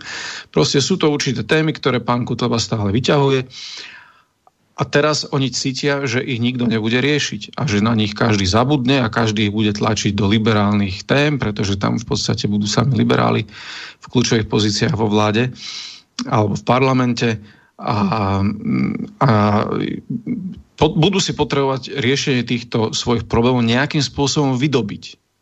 A budú na, na tieto problémy upozorňovať inak. Teraz na ne upozorní pán Kotleba v parlamente, môže dať pozmeňovák, môže, hoci čo môže spraviť, môže sa rozprávať neoficiálne s inými poslancami a tí môžu dať nejaký poslanecký návrh. Ale keď tam nebude, tak títo ľudia budú upozorňovať na svoje problémy násilím. Keď tam bude násilie, tak o, to, o tých ich problémoch sa bude publikovať. Napríklad, kedy včera to bolo, či kedy tam v Spišskom štvrtku niekto mačetou naháňal človeka. Hej. Tak to je tiež v súvislosti s témou, ktorú pán Kotleba nejakým spôsobom vyťahuje na svetlo Božie a núti štátne orgány, aby to minimálne sa tým zaoberali, keď už to neriešia. A takýchto násilných skutkov bude bohužiaľ pribúdať v dôsledku toho, že zrazu strana, ktorá má 10%, nebude tam vôbec a nebude môcť voľby prehrať. A v tom vidím problém. V podstate je to je, je to ohrozenie demokracie na Slovensku. Čiže rozumiem, čiže máte dva základné problémy s týmto, akoby poprvýkrát nám tu nastupuje nejaká myšlienková polícia, ktorá už teda reálne začína človeka posudzovať podľa toho, čo si myslel a ona mu prisúdi nejaké konkrétne úmysly a za to trestá. A druhú vec, ktorú ste spomínali, toto tzv. v úvodzovkách vylepšovanie demokracie. Vočko, aké základné problémy máš ty s týmto rozhodnutím? Ak by sme to tak mohli zhrnúť? No, já se vrátím k tomu, co si právě řekl. Ta myšlenková policie, jak to trefně pomenoval pan doktor, tak ta neříká, co si kdo myslí, ta pouze říká, co si myslí ona, že si ten dotyčný myslí. To je docela zásadní rozdíl. Ještě, ještě je to teda horší, než e, to viděl pan doktor. Mě na tom vadí zásadně to, že se ten proces vůbec konal, protože to je politický proces. A to je, to je na tomto špatný. A demokracie, potvrdím slova pana doktora, demokracie tím nebude posílena ani o deko. Naopak. E, všichni mají základní znalosti historie, takže vědí, že komunistická strana a její čelní funkcionáři skončili, nebo její čelní funkcionáři komunistické strany skončili jeden jako druhý ve vězení za první republiky a tou stranou a její ideologií to naprosto ne, neotřáslo. To též platí pro ruský bolševiky, nejen pro ně. To též platí pro vedoucí nacisty. Si taky prošli kriminálama. Nakonec eh, všechny tyhle strany to dotáhly, dotáhly k tomu, že byly hegemony moci. Chce někdo riskovat, že se to povede i panu Kotlebovi, protože opravdu s koronavirem nevíme, co nás čeká, jak velký ten společenský otřes bude, eh, bude a eh, že bude o tom snad nikdo nepochybuje. Nicméně, já bych doporučoval všem, kteří se toho zastávají, aby si prostudovali stanovy jednoho eh, z nejvzácnějších eh, řádů na světě, který vůbec existuje, což je anglický podvazkový řád, který se dává za naprosto mimořádný zásluhy. A jeho, je, je, jeho heslem je hamba tomu, kdo hanebně smýšlí. To je úplně zlatý heslo a pasuje naprosto bezvadně tady na ten e, proces, protože ano, hamba, hamba těm, kdo hanebně smýšlí. Ten podvazkový řád vznikl e, někdy v, e, ve 14. století, když e, Eduard III. tančil e, s nějakou e, anglickou šlechtičnou, když se stalo obrovský fopa, když spadl podvazek, což ji samozřejmě v očích společnosti deklasovalo Edvard III. se demonstrativně ten podvazek veřejně navlékl a následkem toho zařídil podvazkový řád, aby umlčel veškerý posměváčky. Čili opakuju, hamba tomu, kdo hanebně smýšlí. Hmm. Dobre, posledná otázka z mojej strany a po vašej odpovedi potom už otvorím mailové otázky, prípadne teda telefon, telefónne. Pán Čarnogórsky, čo teda očakávate teraz? Lebo podľa všetkého e, táto celá vec teraz bude smerovať na najvyšší súd, ten bude nejakým spôsobom o tom rozhodovať. E, trúfnete si urobiť nejaký taký, akože takú predikciu, predpoveď toho, ako by to tam podľa vás mohlo dopadnúť? Či je teda absolútne nemysliteľné, že by to mohol najvyšší súd posunúť teda ďalej v zmysle, že to odobrí?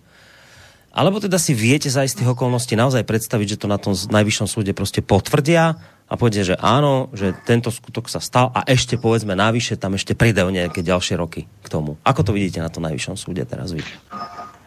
Viete, toto je politická kauza. Nie je to právny problém. Právne je jasné, ako mala súdkynia rozhodnúť a nerozhodla. A tým, že je to politická kauza, tak bude závisieť, ako rozhodne a, a, povedal by som, bude závisieť, aké bude politické presvedčenie v rámci verejnej mienky. Pokiaľ verejná mienka nebude schváľovať tento rozsudok, tak sa bude najvyššiemu súdu veľmi ťažko potvrdzovať. A najmä teda právnická odborná verejnosť, keď sa postaví proti takémuto rozsudku, tak veľmi ťažko sa bude sudcom rozhodovať v zmysle potvrdenia rozsudku. A tie tlaky môžu byť veľké v pozadí nepoznámych, ale aj nemusia. Môžu rozhodnúť úplne slobodne a keďže sú to všetko ľudia, ktorí zažili komunizmus a tým, že ich tam už v Senáte viac, nie je to jeden samosudca, tak šance, že rozhodnú tak, že zamietnú rozsudok sú potom relatívne veľké. Ale už vzhľadom na skutočnosť, že bolo možné, aby prvostupňový súd takto rozhodol a súdkňa by si to nedovolila, keby politická verejná mienka jej to neumožňovala, tak je možné, že najvyšší súd rozhodne rôznym spôsobom. Čiže ťažko je prejudikovať, ale to zrejme potom pôjde ďalej na ústavný. Ťažko je prejudikovať a budeme určite sledovať s napätím, ako to dopadne ale je dôležité, aby sa o tejto veci diskutovalo. Bez emócií. Viete, tak nad vecou. Presne to, čo robíme teraz. A budem rád, keď sa aj iní kolegovia, právnici pridajú a povedia svoj názor. A nielen právnici. Pretože je to rozumte prelomové, ktoré skutočne môže znamenať, ak nie zánik, tak výrazné oslabenie demokracie na Slovensku. A to by bola škoda. No, Predsa len musím ešte k tomu dať doplňujúcu otázku, lebo ste ma teraz zaskočili tým, čo ste povedali. Ja som v úvode nastolil tú otázku, keď som tam púšťal toho Urválka a tie 50. roky, tak som tam dal tú otázku, že, že či nás naozaj teda tá úroveň našej dnešnej demokracie už dokáže ochrániť pred tým, aby sme tu mali nejaké politické rozhodnutia súdov. My nakoniec od pána Šeligu a podobných, však on vám to v tej relácii vyčítal, že vy predsa nemôžete dávať príklad vášho oca, ktorého vtedajšie súdy odsudili za to, že chcel dať niekde kvietok k nejakému pamätníku, že ale veď vy, vy neporovnáte, že dneska máme demokraciu, to bol proste totalitný režim. Dnes sa už takéto niečo nemôže udiať. A teraz pre mňa je to šokujúce, nech, nech, nech už to teda vyzerám akokoľvek naivne, ale ja, pán Čarnogórsky, predsa chcem veriť v to, že od 89.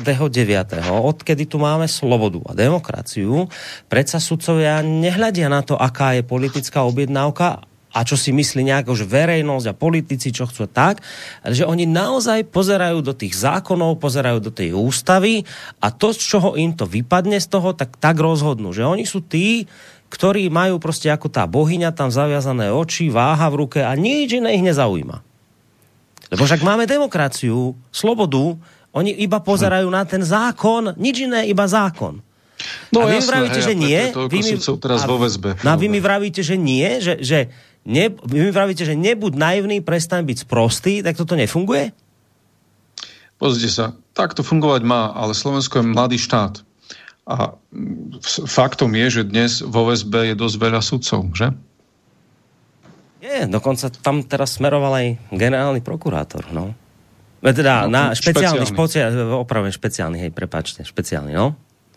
Takže čo, že, že mám sa tohto naivného hneď rýchlo zbaviť, hej, že to je smiešné, keď Viete, to takto To nie je naivné, aj takí sudcovia sú. Ale fakt je, že, že tlaky ako tí, ktorí sú schopní vyvíjať tlak na človeka, tak sa tento tlak vyvíjať snažia. A dôkazom toho je, že niekedy sudcovia a prokurátori podľahnú, je, že dnes je dosť veľa sudcov aj prokurátorov vo väzbe. Či ho odsúdia, to je druhá vec, ale minimálne podozrenie tam je. Mm. No, my sme včera v relácii Trikolora, kde inak teda Michal Vočko vystupoval a už som potom nebol v tej relácii, tak od Romana Michelka, teda známeho politológa, ktorý komentuje dianie na Slovensku, tam zaznela jedna otázka od poslucháča, že čo si teda myslí, ako to dopadne na tom najvyššom súde, tak tu sa mi ešte žiada pustiť takú krátku zvukovú teda ukážku z tej včerajšej relácie, čo on na toto povedal. Do značnej miery sa to podobá tej vašej odpovedi. Senát to dostane. Ak to dostane Paludov, záleží, ktorý Senát to dostane. Ak to dostane Paludov Senát, ktorý ešte sprísnil prvostupňový rozsudok pri Mazurekovi a z, tuším, 4 tisíc pokuty dal 10, tak to vôbec nevidím dobre. Aj na najvyššom súde sú aktivistickí sudcovia a sú sudcovia, ktorí boli silne stranicky orientovaní, sú sudcovia, ktorí kandidovali v parlamente a paradoxne strana, ktorá chcela zakázať, aj zakázala kandidovať sudcom, bola tá, ktorá prvýkrát prelomila toto tabu a dala sudcu najvyššieho súdu na kandidátku, čo je vrcholné pokrytectvo. Takže ja poviem to takto ak by to dostal Paludov Senát a nevieme, kto ho dostane, lebo tam je náhodné prideľovanie, tak aby ho oslobodil po tom, čo za, za odsudil Mazureka, tak to by znamenalo, že je absolútnou a smiešnou figurkou v rukách politikov.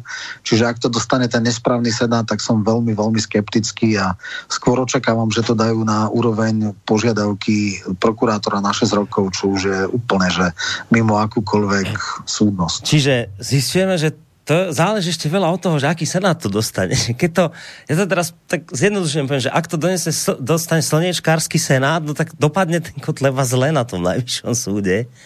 Ja sa teda pri tom smejem, ale je to hrozné zistenie, lebo ja, obyčajný človek, a nie ten Matovičovský, ale taký naozajstný obyčajný, by som chcel veriť v to, že to je úplne jedno, že aký senát to dostane, že však ten senát má len tú ústavu pred sebou a nič iné a zákony a on sa tým má riadiť, ale že tak Jan Čarnogurský mladší, ako aj Roman Michalko mi vravia, že, no, že, ne, že trošku inak to funguje, že to veľa záleží na tým, že, že kto to dostane a že on podľa toho rozhodne.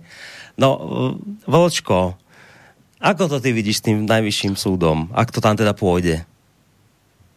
Víš, já nemám sebe menší vhled eh, do složení slovenského nejvyššího soudu a jeho a tady já se spolíhám naprosto na Romana, na pana doktora Čarnogurského. Ale můj pohled je takový, že jestliže slovenský nejvyšší soud je právním orgánem k nalézání práva, pokud tím je, tak to musí se jednoznačně smést ze scény. Pokud tím není, no tak ten rozsudek v nějakém nějakou formou potvrdí. Třeba, třeba ho zpřísní. Ale eh, pak budete na Slovensku vědět, že váš nejvyšší soud neslouží k tomu, aby nalézal právo. Ale mě spíš trápí jiná otázka. Trošku nám to seká, ja neviem, čo sa deje. Aký tam máš teraz trošku problém s internetom jemne. Skús tam s něčím pomykať. No, tak no. Já, budu, já se budu muset teda odpojit a přehodit si síť. No, ale dobre, Čili teraz, teraz, na, na, teraz, na chviličku odpojím. Počkaj, teraz to bolo celkom dobré, však ešte neodpája, ešte, ešte dobre, teraz to celkom Dobře, išlo fajn, no. Takže e, mě zajímá k tomu ještě jiné, jiná otázka. Jak se k tomuhle procesu postaví eurokomisařka pro právo, která e, e, takto Věra Jourová za Českou, e, za Českou republiku, která má právní, otázky právního státu v referátu a velmi za ně prohání Maďarsko a Polsko. Protože tu by to rozhodně nemělo nechat chladnou a měla by nějakým způsobem zasáhnout. To je to, co zajímá konkrétně mě. Dobre, tak ak e, môžem, tak by som teda, no pozerám, máme tak do konca relácie 20 minút, e, sú tu nejaké maily, ale samozrejme, ak bude telefonát, tak telefonát tu dáme prednosť, takže od tejto chvíle na vážení posluchači môžete telefonovať e, na číslo 048 381 0101, tých otázok je tu dosť tak preto vás chcem poprosiť, aby sa vás vystriedalo teda prípadne na tom telefóne čo najviac a takisto aj mailovo, tak skúsme naozaj sformulovať si dopredu otázku jednoduchú, jednoznačnú, ktorú chcete položiť pánovi Čarnogurskému, po prípade Ločkovi a potom nás samozrejme zatelefonujte na opakujem číslo 048 381 0101. Kým sa tak stane, tak ja prejdem na prvú mailovú otázku od Richarda. Dobrý večer, prajem do štúdia. Slovenský inkvizítor Tomáš Honc sa predviedol viackrát nielen žalobou na pána Kotlebu, Dobre, zdvihnem telefon, počkajte na linke, iba dočím tam ten mail, ale aj na Fica Mazureka Rostasa za myšlienky, ktoré dokázal Honc zázračne prečítať. V Čechách bol nedávno porovnaný prípad, porovnávaný prípad, keď africký migrant znásilniť české 16-ročné dievča dostal dvojročný trest. Na druhej strane bezdomovec, ktorý ukradol v obchode čokolády v hodnote za 3 eurá 1,5 roka. Neberte ma za slovo, môžem sa v týchto detailoch míliť. Chcem sa vás, pán Čarnogurský, opýtať, e, chcem sa spýtať pána Čarnogurského a pokiaľ stihnem aj Vlka, ktorý uh, z týchto absurdných precedensov je nebezpečnejší v demokratickom štáte. Akým by malo byť Česko a Slovensko? Ďakujem pekne za odpoveď. Veľa zdaru praje Richard z Galanty. A skôr ako budete na tento mail odpovedať, poďme si vypočuť aj poslucháčskú otázku na telefóne. Dobrý večer. Dobrý večer. No nech sa páči, poďme na tú otázku. Už, už vás počujeme, nech sa páči. Dobrý večer. Er, Ernest Volhas. A mal by som na pána Čarnogurského takúto otázku. Predsa nebolo súdené pána Kotlebu za to, že bol napísal alebo podal šeky 1488, ale 1488. Ja nechápem, ako to bolo v súvislosti, ale to, to sa protirečí, podľa mňa. Ďakujem za odpoveď. No, takže vlastne nie 1480, ale 1488. Je v tom nejaký rozdiel podľa vás?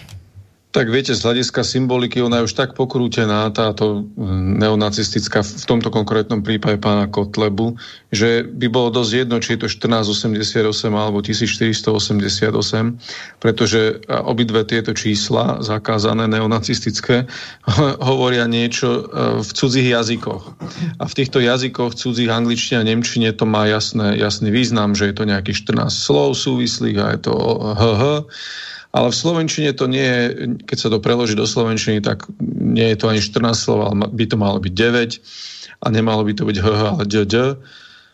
A, a to je taký, no povedal by som, akože formalistický výklad, ktorý je veľmi dôležitý, pretože keď má niekto pochyb, pochopiť propagáciu nejakej symboliky, no tak musí presne vedieť, o čom sa bavíme. A keď niekto použije nejakú šifru v angličtine, tak v slovenčine je absolútne nezrozumiteľná. To znamená, nemôžete propagovať um, niečo vo vzťahu k niekomu, kto vám nerozumie, kto nerozumie áno, vášmu jazyku, áno, áno, áno. To ktorým bol, propagujete. Áno. A tam je jedno, či je to 1488 alebo 1488. To, dotyčný to nemá šancu pochopiť, pokiaľ nevie dobre anglicky, nemecky a nepozná nejakým spôsobom uh, históriu neonacistickej scény v týchto krajinách anglosaských. Áno, to... A najmä viete, že absurdnosť je tak, tak, tak trochu aj taká, že tých 14 slov, keď to preložíte do slovenčiny, tak tá prvá časť tej vety, že musíme ochrániť náš ľud, alebo niečo takto znamená, tak to je ako, ako keby bolo presne opísané z článku 5 Bezpečnostnej stratégie Slovenskej republiky. To je oficiálny dokument a každý vládny činiteľ sa nemusí riadiť. A v podstate je tam napísané to isté. Čiže naša vládna mm, reprezentácia minimálne polovičku tých 14 slov schváluje. A tých druhých 14, viete, tam sa hovorí o nejakých bielých deťoch, že treba ich budúcnosť zabezpečiť, ale oni nemyslia títo anglosasi slovanské biele deti. Hej. A to je ten problém. A keď si pozriete na internete, ja som si dal tú námahu, že hľadal som, že kto sú akože prívrženci tohto pána amerického neznámeho u nás a našiel som iba prívržencov v anglosaských krajinách. Nenašiel som žiadneho prívrženca v slovanských krajinách, teda je tam spomenutý už pán Kotleba, že on teda je a, a ide za to sedieť. A, a, a som presvedčený, že pán Kotleba vôbec nemyslel, že alebo e, nechcel propagovať a že niekto chce zabezpečiť budúcnosť nejakých bielých detí, ale teda nie nás, Slovákov a respektíve Slovanov vo všeobecnosti. Viete, nacisti vôbec nie sú fanúšikmi Slovanov. Oni mali taký generál, generál plán OST sa to volalo.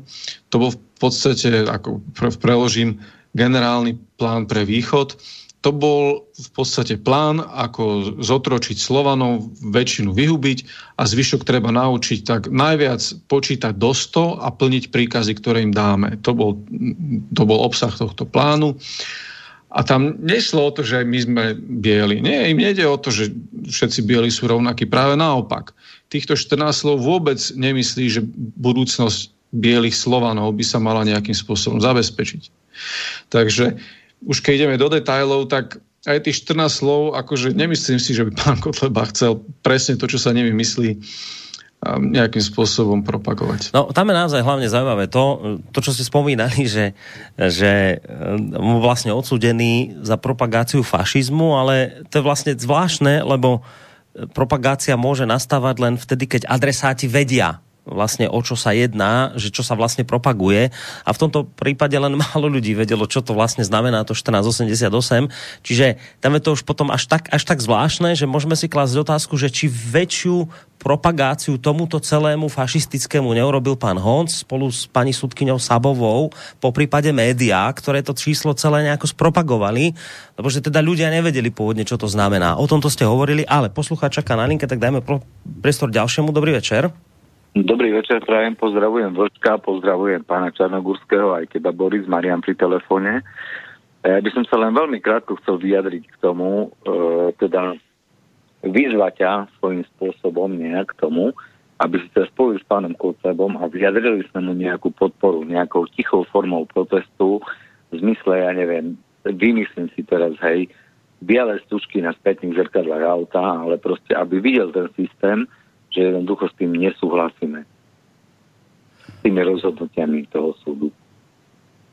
Dobre, ja, ja, ja teda... ľudia proti tomu. Dobre, a máš Ale aj zároveň, nejakú... zároveň mám jednu otázku na pána Čarnogurského, že či za to môžeme byť nejakým spôsobom postihovaní, keď začneme jazdiť. No, vymyslím si, hej, akože tá výzva by vyšla na, na stránke Slobodného vysielača, na stránke SNS, ale bola by to určitá nejaká výzva, neviem, biele, zelené, stužky, hnedé, hoci, čo si vymyslím proste.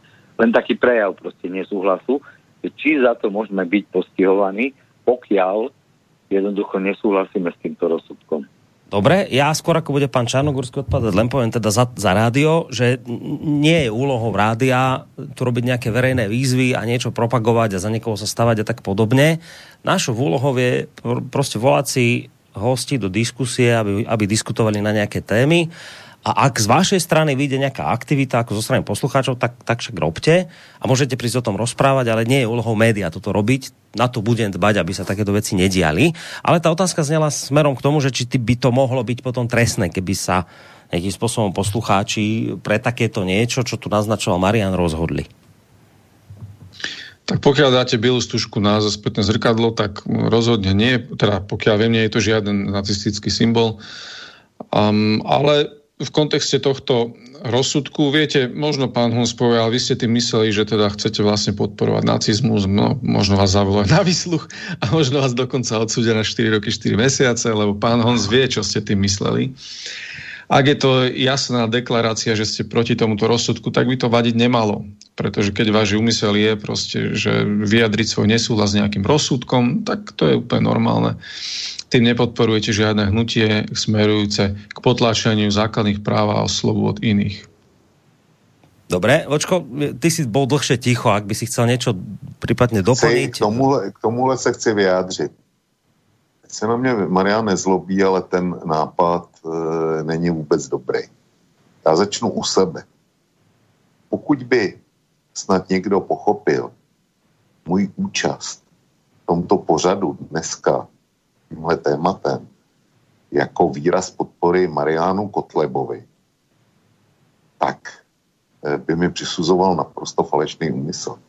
Kdyby byl slovenským občanem a měl jsem právo volit, tak si neumím vyfantazírovat situaci, že by hodil hlas Mariánu Kotlebovi. Tudíž moje účast nevyjadřuje žádnou podporu vůči tomuto politikovi. Já jsem to téma dneska zvedl proto, že ho považuji za nebezpečný, eh, že ten rozsudek považuji za krajně nebezpečný vůči demokracii jako takový.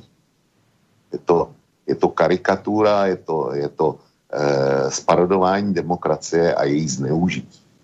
Protože nám sem zavádí politický procesy. Takže Mariánovi bych radil, aby opustil myšlenku podpory Mariána Kotleby, ale jako pokud, pokud to tak cítí, tak e, jako na to má samozřejmě právo.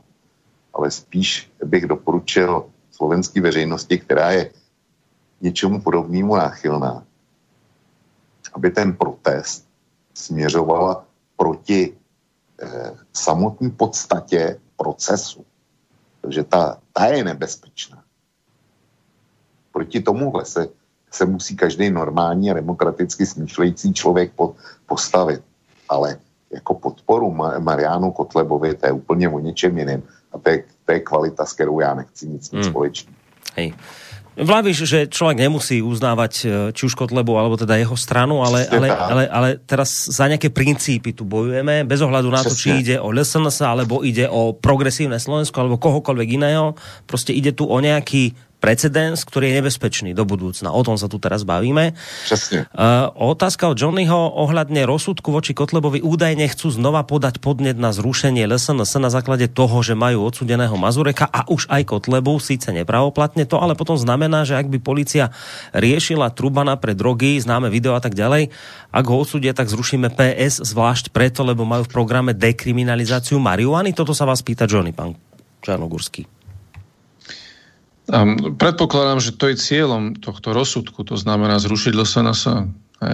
A, a preto aj takto verejne som si dovolil vystúpiť že, že, s názorom, že je to ohrozenie demokracie.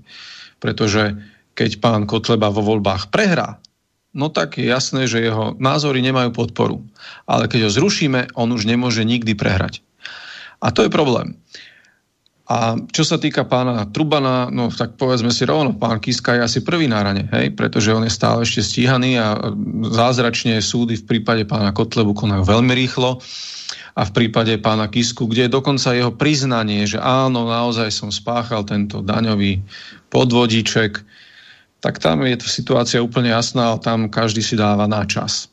No a keď pán Kiska bude odsudený, tak ja si myslím, že je to rovnako, alebo možno ešte jednoduchšie dôvod na podanie návrhu na zrušenie strany za ľudí. A keď pána Trubana odsúdia za drogy alebo propagáciu drog, tak tiež samozrejme progresívne Slovensko si to tiež zaslúži, pretože oni to majú dokonca aj v agende, že chcú ich legalizovať nejakým spôsobom. Takže áno, máte pravdu, to rovnaký meter, hej, ale výsledok asi rovnaký nebude, bohužiaľ. Jednoduchá otázka, rýchla a rýchla odpoveď. Či ste, e, sa pýta teraz, neviem, kto už som to prepol, e, či ste neuvažovali o vstupe do politiky? A to sa pýta Johnny opäť. Ja či Vlk? Vy, vy, vy, vy, vy. Vlk nie. Viete, vlk, ka- každý sa ma na to pýta. Momentálne to není na programe dňa. Nevidím nejakú svoju šancu, aby som vstúpil do politiky, pretože na to treba za prvé veľmi veľa peňazí a za druhé nejakú politickú stranu a nemám ani jedno, ani druhé. Dobre, Vočko, ty neplánuješ však vstup do politiky? Ne, mně stačí, mně stačí hodina velká trikolora, ale Borisku něco jiného, já se no. v půl zase odpojím. Áno, áno, však o pol končíme asi aj my, tak, tak predpokladám, že tak sme sa dohodli, že o druhej, o dve hodiny skončíme, takže už posledné maily do, doklepávam, nestihnem ich, ich samozrejme všetky. Tak poďme rýchlo na ďalší od Igora. Chcem sa opýtať nasledovné, môže si nejaký bežný človek prečítať nejaký protokol, respektíve dokument z tohto súdu. Dá sa k niečomu takému dopracovať, či je odkázaný úplne len na vyjadrenia novinárov. Niečo, čo by nejako popisovalo aspoň trochu priebeh tohto súdu bez cudzej vonkajšej interpretácie. Toto sa vás pýta Igor. Kde by sa mohol k takýmto nejakým dokumentom dostať? Rozsudky, všetky rozsudky sú verejne dostupné po um, tzv. anonymizácii. To znamená, keď bude vyhotovené písomné vyhotovenie tohto rozsudku a bude doručené, tak súd potom všetky mená nahradí iniciálkami a bude opublikovať na stránke Ministerstva spravodlivosti. A tam sa dá nájsť rozsudok. A ostatné protokoly, e, podľa mňa, keď oslovíte stranu LSNS oficiálne, tak ja si myslím, že vám je dajú k dispozícii. Ja som to neskúšal, ale ja si myslím, že budú radi, že, že je záujem o takéto niečo. Dobre, ďalej. Každý účastník konania má právo totiž to na, na všetky kópie písomností a na, na odpis alebo na jeden, jeden protokol. A predpokladám, že všetci advokáti si to vypýtali, takže určite ho majú k dispozícii. Uh, Juraj sa pýta, má také dve otázky. Jednak teda sa vás chce opýtať, čo očakávate od tejto relácie, v ktorej ste hosťom a práve na túto tému. Uh, to možno v zmysle z toho, že ste hovorili, že boli by ste radi, keby takéto témy pokračovali a ďalší ľudia sa k tomu pripájali. Čiže otázka je, čo od toho očakávate. A ďalšia otázka, ktorú má, je, hovorí, poslucháč, alebo teda píše, prepočul som totiž tú kombináciu trestného činu číslo 1488, ako také nie je trestné, trestný bez svastiky a svastika bez e, čísla je už trestným činom, alebo ako? A teraz dodáva, pracoval som totiž v roku 2016 pre ministerstvo vnútra a jednou zo zakázok e, som mal ako grafický dizajner upraviť brožúru pre policajtov s názvom Symbolika, príručka pre identifikáciu symbolov. Pán Daniel Milo trval na tom, aby bola na obálke použitá veľká svastika. Navyše je brožúra urobená vo farbách nacistickej propagandy. Moja otázka teda je, e, či nie je aj toto nejakým spôsobom trestný čin. Vďaka za odpoveď a posluchač poslal aj e, fotografiu tej obálky, tej knihy alebo tej brožúrky. Je to naozaj tak, ako píše, je tam je tam hákový kríž a je to v takých farbách nacistických. Takže či to nie je tiež trestný čin? To neviem, nevidel som to a, a takto to viete len tak z fleku posúdiť aj, aj o čo tam vlastne v tej brožúrke ide, neviem. A viete, tu, tá svastika, ona nevznikla um, počas nacizmu. Ona existovala dávno predtým a dnes aj keď idete po Indii alebo aj po Dubaji, kde je veľa Indov, tak svastiku majú na, na, v každej kancelárii, kde majú nejaké materiálne hodnoty uložené, pretože je symbolom šťastia. Um, to znamená, tá svastika primárne evokuje, že niekto chce propagovať nacistický režim, lebo primárne s ním je to tu na v Strednej Európe, s tou svastikou je to spojené. Ale niekedy tak nie je. A to znamená, je tam ako keby obrátená dôkazná E, dôkazné bremeno. A, a tým pádom nemusí každá svastika byť automaticky trestný čin, ale keď je niekde svastika, vieš, napríklad v historických dokumentoch tiež svastika nie je trestný čin, keď niekto robí e, nejaké historické výskumy alebo v historických filmoch. A proste v spojení s históriou tiež svastika nie je považovaná za trestný čin. Primárne, keď je nejaký, nejaký obrázok považovaný na propagáciu niečoho a je to svastika, tak automaticky sa predpokladá, že je to, je to propagácia nacizmu. Pokiaľ ten obrázok, ktorý zobrazuje svastiku, nie je použitý na propagáciu, ale na vzdelávanie alebo na, eh, alebo má, nejaký, má nejaký historický kontext, tak je to legálne ale tento trestný čin vyslovene hovorí o propagácii, čiže prečo, preto som aj hovoril, že keď je niekde použitá svastika z titulu propagácie, no tak je to zrejme na prvý pohľad, že sa jedná o propagáciu nacizmu, aj keď môže mať aj iné významy. Pokiaľ to nie je propagácia hoci čoho, ten daný obrázok, a je to z hodou okolností svastika, ale nie je to propagácia niečoho, tak treba, to, treba pozrieť, že o čo tam ide. Dobre. Ak to má historický kontext, to je, to je brožúrka asi historický, tak to propagáciu, propagáciu hnutia na smerujúce k potlačaniu základných práv a slobod iných nebude. Sme v závere relácie. Posledná poslucháčská otázka. Poprosím v skratke rýchlo, ak sa dá, vaša odpoveď a potom sa rozlúčime. Takže príjemný dobrý večer. Príjemný dobrý večer, Boris. Ja som zase Marian. Ja len chcem poznamenať k Bočkovej poznámke, že predsa len mali by sme podporiť toho Mariana Kotlebu, aj keď nie som jeho volič, bol som niekedy v minulosti, nie som už, volil som Harabina v posledných voľbách, ale e, poznamenám len jednu vetu, že tak, jak, e, keď sa teraz my nezastaneme jeho, tak sa potom niekto nebude mať zastať nás, keď prídu pre nás. Hej, hej, to, to je, to je, zná, zná, známa veta. Hej, hej, ten, to, ten známy citát, že že e, som sa neozval vtedy, keď brali nejakých, ja neviem, socialistov, lebo som nebol socialista, tak ďalej to ide, však to je to známe. Dobre, no, ja, ja sa samozrejme ospravedlňujem všetkým poslucháčom a mám tu tých mailov fakt dosť a ospravedlňujem sa, že na všetky otázky ne, nevyšiel čas, ale slúbili sme si dnes aj s pánom Čarnogórským, aj s Vočkom nakoniec, že dnes naozaj iba dvojhodinovka, nebudeme to naťahovať, takže z tohto dôvodu na tie všetky otázky nedošlo a odpovede, takže za toto sa naozaj ospravedlňujem, nebol v tom zlý zámer. A, zároveň sa takto aj lúčim s vami obom, oboma. Dnes teda veľmi pekne ďakujem za takéto premiérové vystúpenie pána Čarnogurského mladšieho u nás. Tak treba povedať, že otec jeho mu tu trošku u nás už čestičku vyšliapal. Ja verím, že nie je to ani prvý, ani posledný krát, ako tu u nás vystupuje a že sa teda budeme v podobných možno témach, keď zase budeme potrebovať nejaký ten odborný názor, tak verím, že ho ešte u nás počuť budete. Takže pán Čarnogurský, ďakujem vám veľmi pekne za dnešný večer. Uh, Ďakujem aj ja. Majte sa pekne do počutia.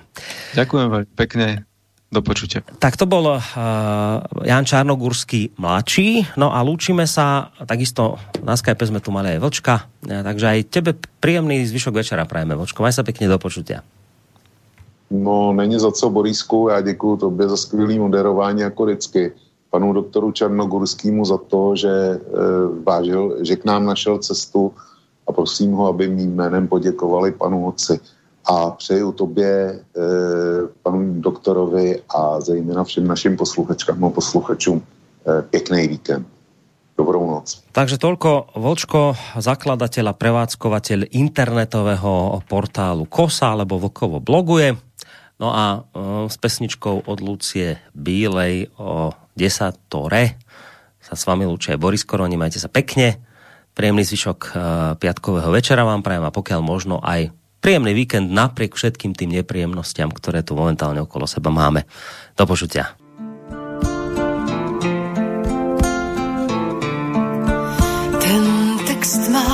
jenom deset vět.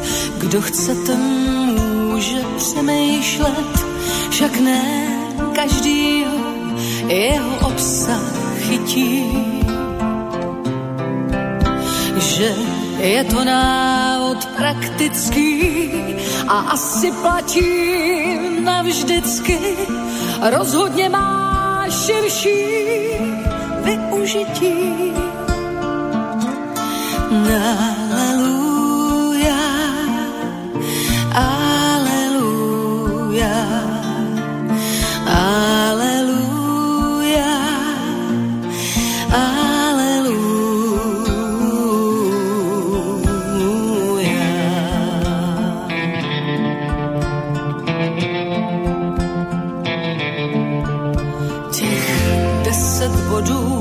božích věd by klidně mohlo spasit svět, jenže pořád někde něco vázlo.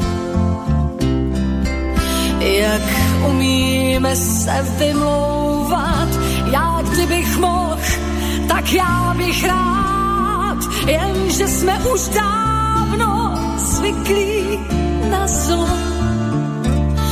Aleluja,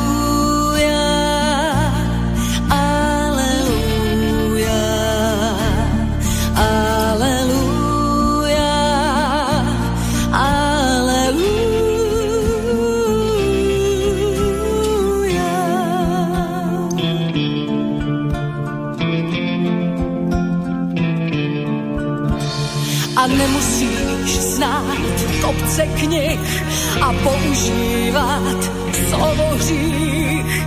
Ber to jako recept na kulajdu.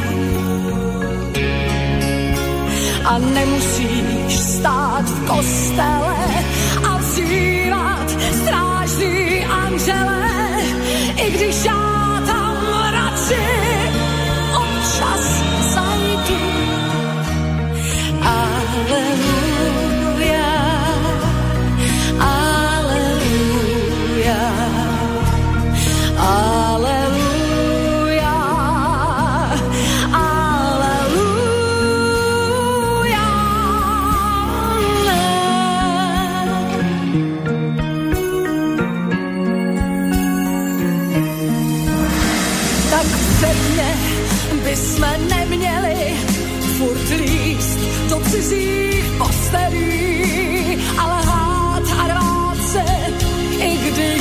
když se to